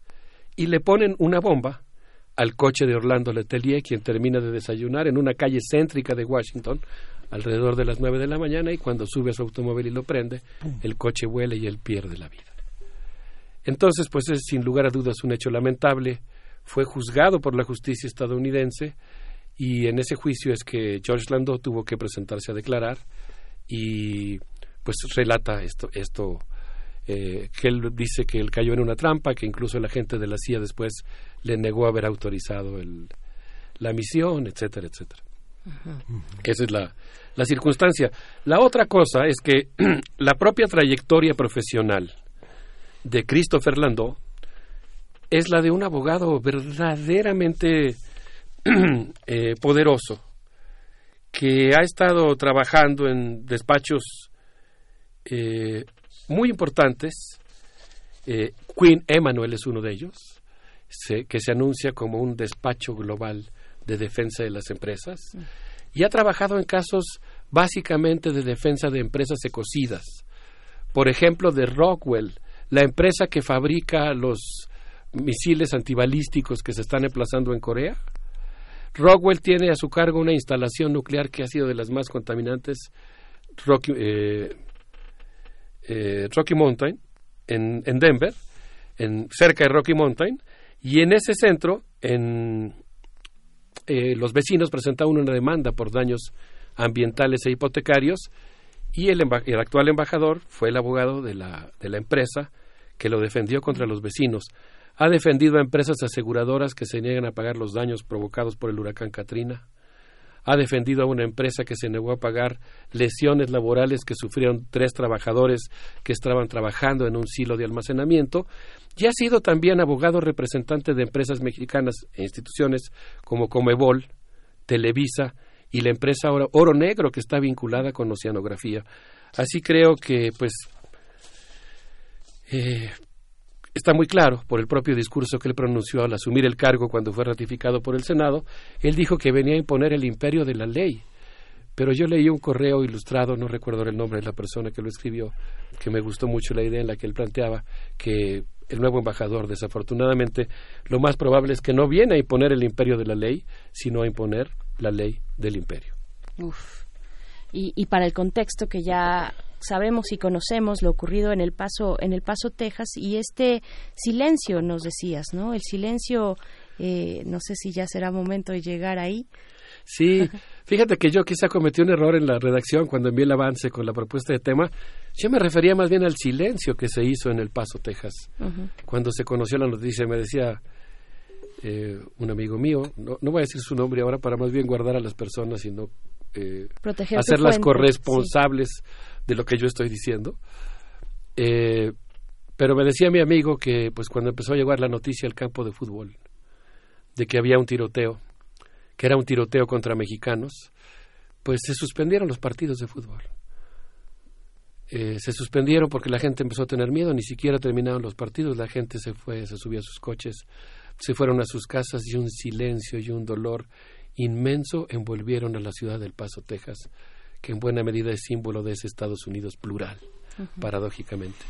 Y yo por eso creo que este es un momento en el que sería muy prudente, lo digo con responsabilidad, con respeto, con ganas de que las cosas salgan bien en México, creo que sería un momento en el que sería muy saludable que el nuevo gobierno, con todo el oficio y la artimaña política que se requiere, reconozca que es un momento de darle un viraje a la, perdón, a la política exterior mexicana. Pasar de ese pues acatamiento de la presión de, los, de las demandas estadounidenses a un momento distinto, un momento de ofensiva. Yo creo que ahorita políticamente Donald Trump es extraordinariamente vulnerable y ahorita es cuando hay que evitar. Por ejemplo, no se puede guardar silencio sobre la, la, la puesta en práctica de la redada mayor contra migrantes en la historia que acaba de ocurrir. En Mississippi. Entonces, ahorita, ahorita, es cuando yo creo que el gobierno mexicano, insisto, con prudencia, con todo el arte diplomática, tiene que dar un giro a su política y pasar a convertirse en alguien que confronte el discurso racista, con inteligencia, insisto. Pero creo que es muy importante que no permitamos una sola palabra denostativa de Donald Trump en contra de los mexicanos y los latinos y que nosotros seamos muy cuidadosos de no interiorizar la voz del imperio y no replicar la idea de que los migrantes son peligrosos. Yo pude escuchar un testimonio, este sí lo guardo porque no, no pedí autorización para replicarlo, pero yo escuché testimonios de gente de la Casa Migrante de Saltillo y de la Casa Migrante de Ciudad Acuña, en donde hablan de las, los rondines eh, que está haciendo la Guardia Nacional, que todavía tienen en sus escudos, en las patrullas, el rótulo de policía militar. Nosotros no podemos convertir, no podemos adoptar ese discurso aunque el problema migratorio sea complejo, la solución no es la securitización. La solución, sin reducir a, una simplicidad los problemas, la solución es la inclusión, es la fraternidad, la dignidad humana. Sí, es complejo porque la relación con Estados Unidos tiene muchísimos matices en muchísimos aspectos, ¿no? La relación de la comunidad científica con los Estados Unidos es muy rica, llena de matices, llena de hallazgos, llena de complicidades eh, y de una enorme tradición que, que por lo menos tiene un siglo, ¿no? En la parte literaria también es algo muy muy importante, ¿no? Digamos muchos proyectos literarios tanto en la costa este como en la costa oeste involucran al español como una gran matrix, ¿no? En la en la parte musical hay una parte muy muy fuerte, ¿no? Los eh, la cantidad de, digamos, la, la, dominación culinaria que tiene México sobre Estados Unidos es muy fuerte. Digamos, la tortilla yo creo que tiene más peso que la industria del, este, del trigo. Es, es una parte en el sur de Estados Unidos mucho más fuerte.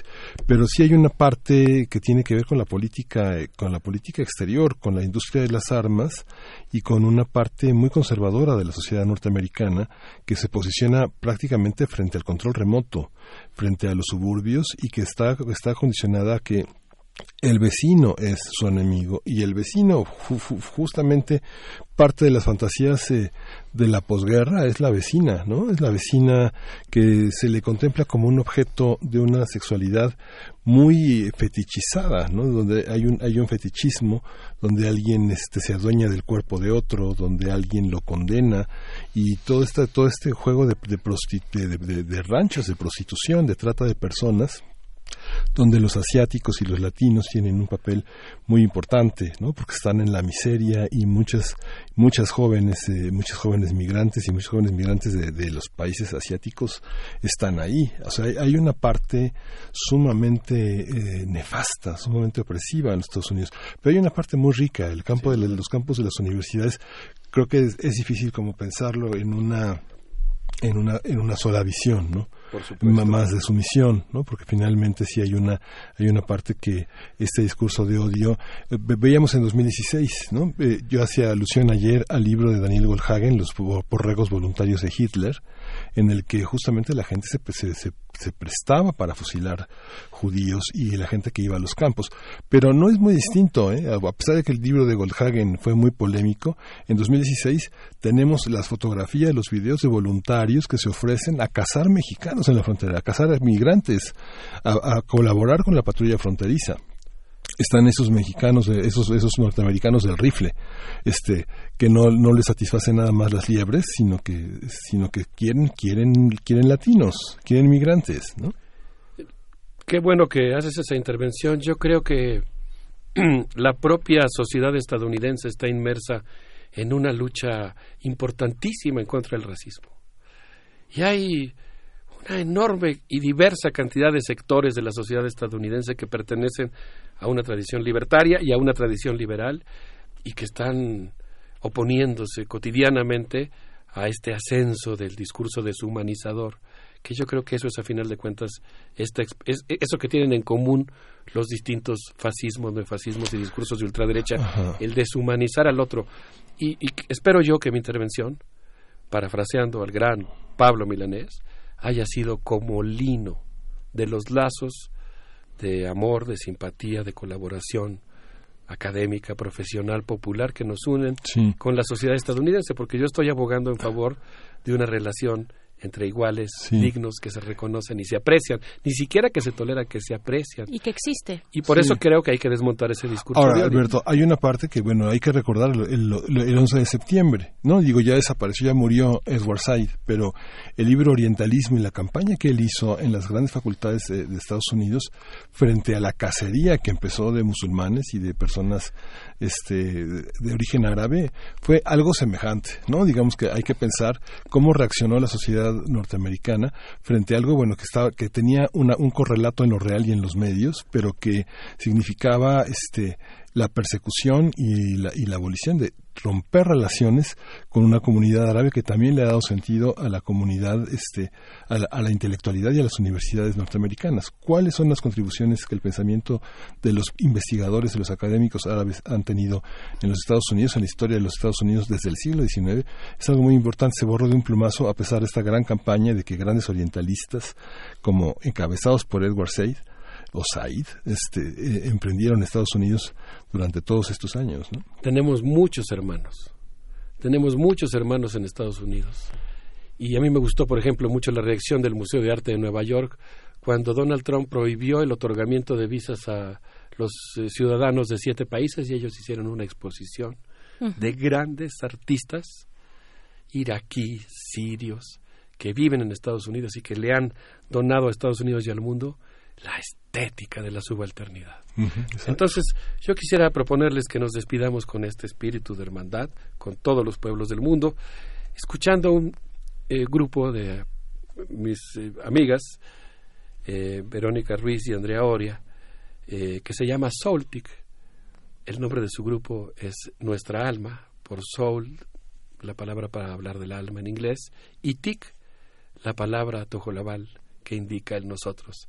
Así que escuchemos a este eh, muy eh, eh, hábil grupo Soltic cantando esto que se llama Creándonos. Berenice, Miguel Ángel, amigos del auditorio, un abrazo para todos. Muchas gracias, doctor Alberto Betancourt. revisa las redes sociales, también la audiencia te tiene ahí comentarios y ángulos que seguramente te resultarán interesantes. Vamos a escuchar Soltic y regresamos. da da da da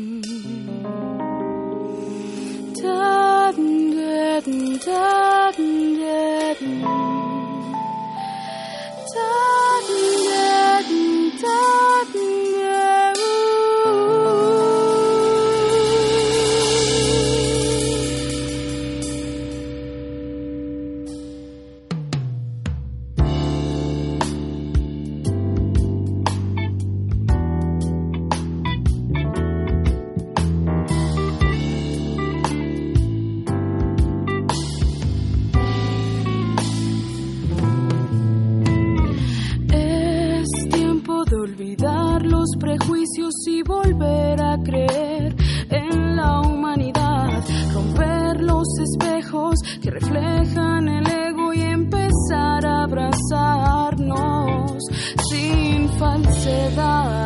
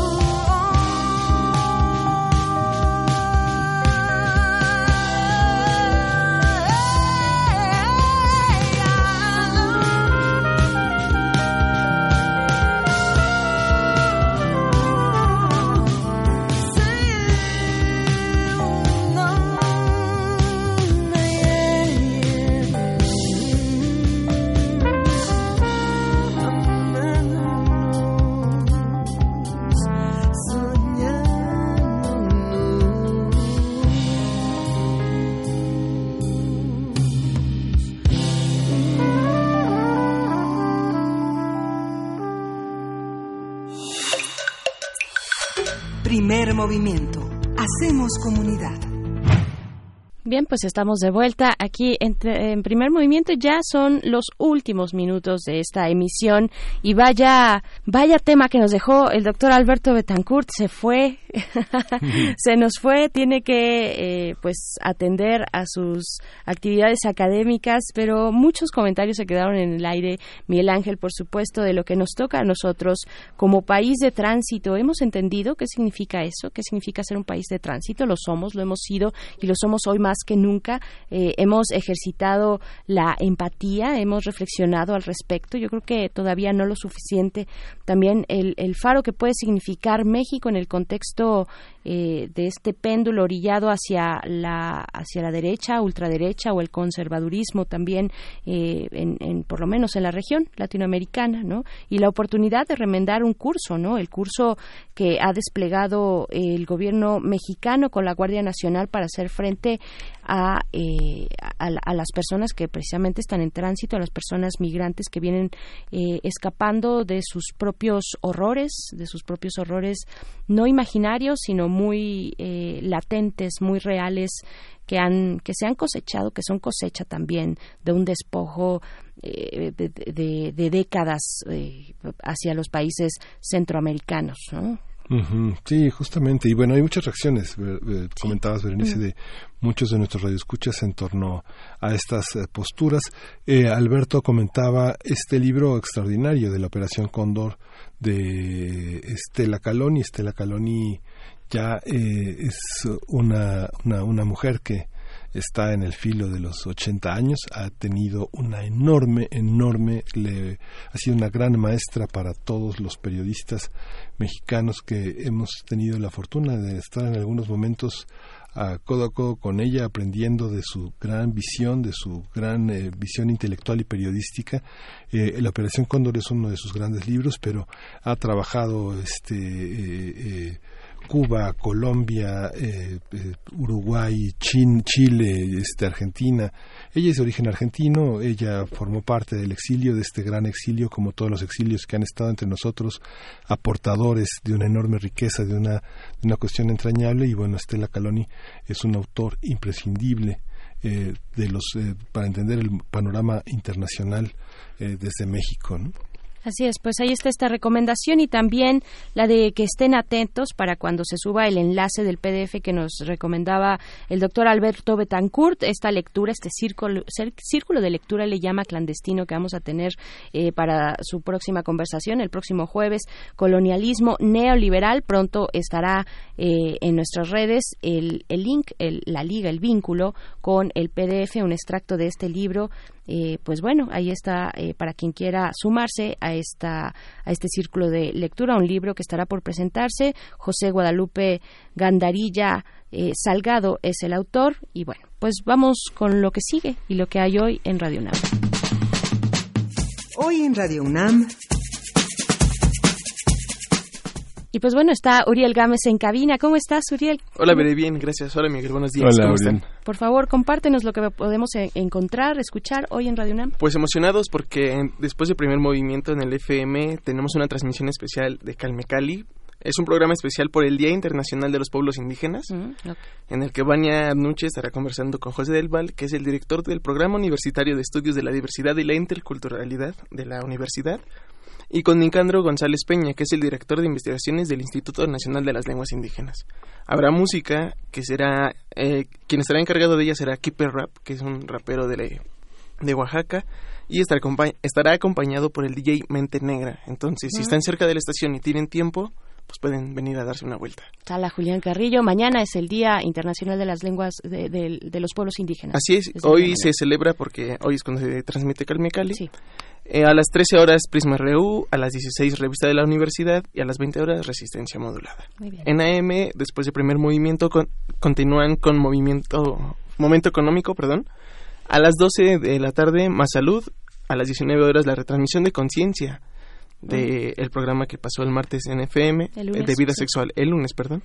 Y a las 20 horas, intermedios. Perfecto. Y eso sería todo por hoy y los esperamos mañana. Los esperamos sí. mañana, nuestro aniversario, nuestra fiesta de aniversario, 7 de la mañana. Todos están invitados. Eh, Sala Julián Carrillo, vamos a festejar este primer lustro juntos, Miguel Ángel. Nos vamos a despedir con algo de música. En la música mañana también va a estar Salta para atrás. Vénganse, porque va a estar de verdad buenísimo. Vengan a compartir la poesía necesaria, el radioteatro, las reflexiones, qué significa preguntar. El arte de preguntar es eh, el eje central de este aniversario. Y pues bueno, vamos a ir con música para despedirnos, Caetano y Moreno Veloso. Un paso, un paso a frente es lo que vamos a escuchar.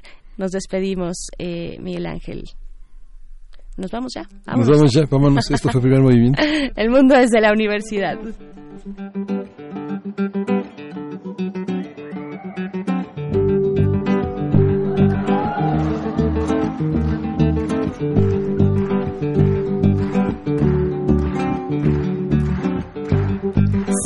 Samba em dia de chuva exagera alguma coisa, faz da dupla muito mais. Passa um frio na espinha pelo calor da palma saiu o rapaz. Ela sorri com a barriga, ele corteja a preferida. Amor, a gente é muito mais. O samba é roda sem medida, a chuva agora é colorida e a harmonia se refaz. Quando vão pela avenida, levam qualquer incerteza. É um passo à frente, um passo para que caia a barra da saia. Tomara que saia sambando, eu vou. Pega na barra da saia, tomara que caia a barra da saia. Tomara que saia sambando, eu vou. Minha imperfeição é a voz da vez. Samba em dia de chuva, exagero. Radio UNAM presentó Primer Movimiento. El mundo desde la universidad.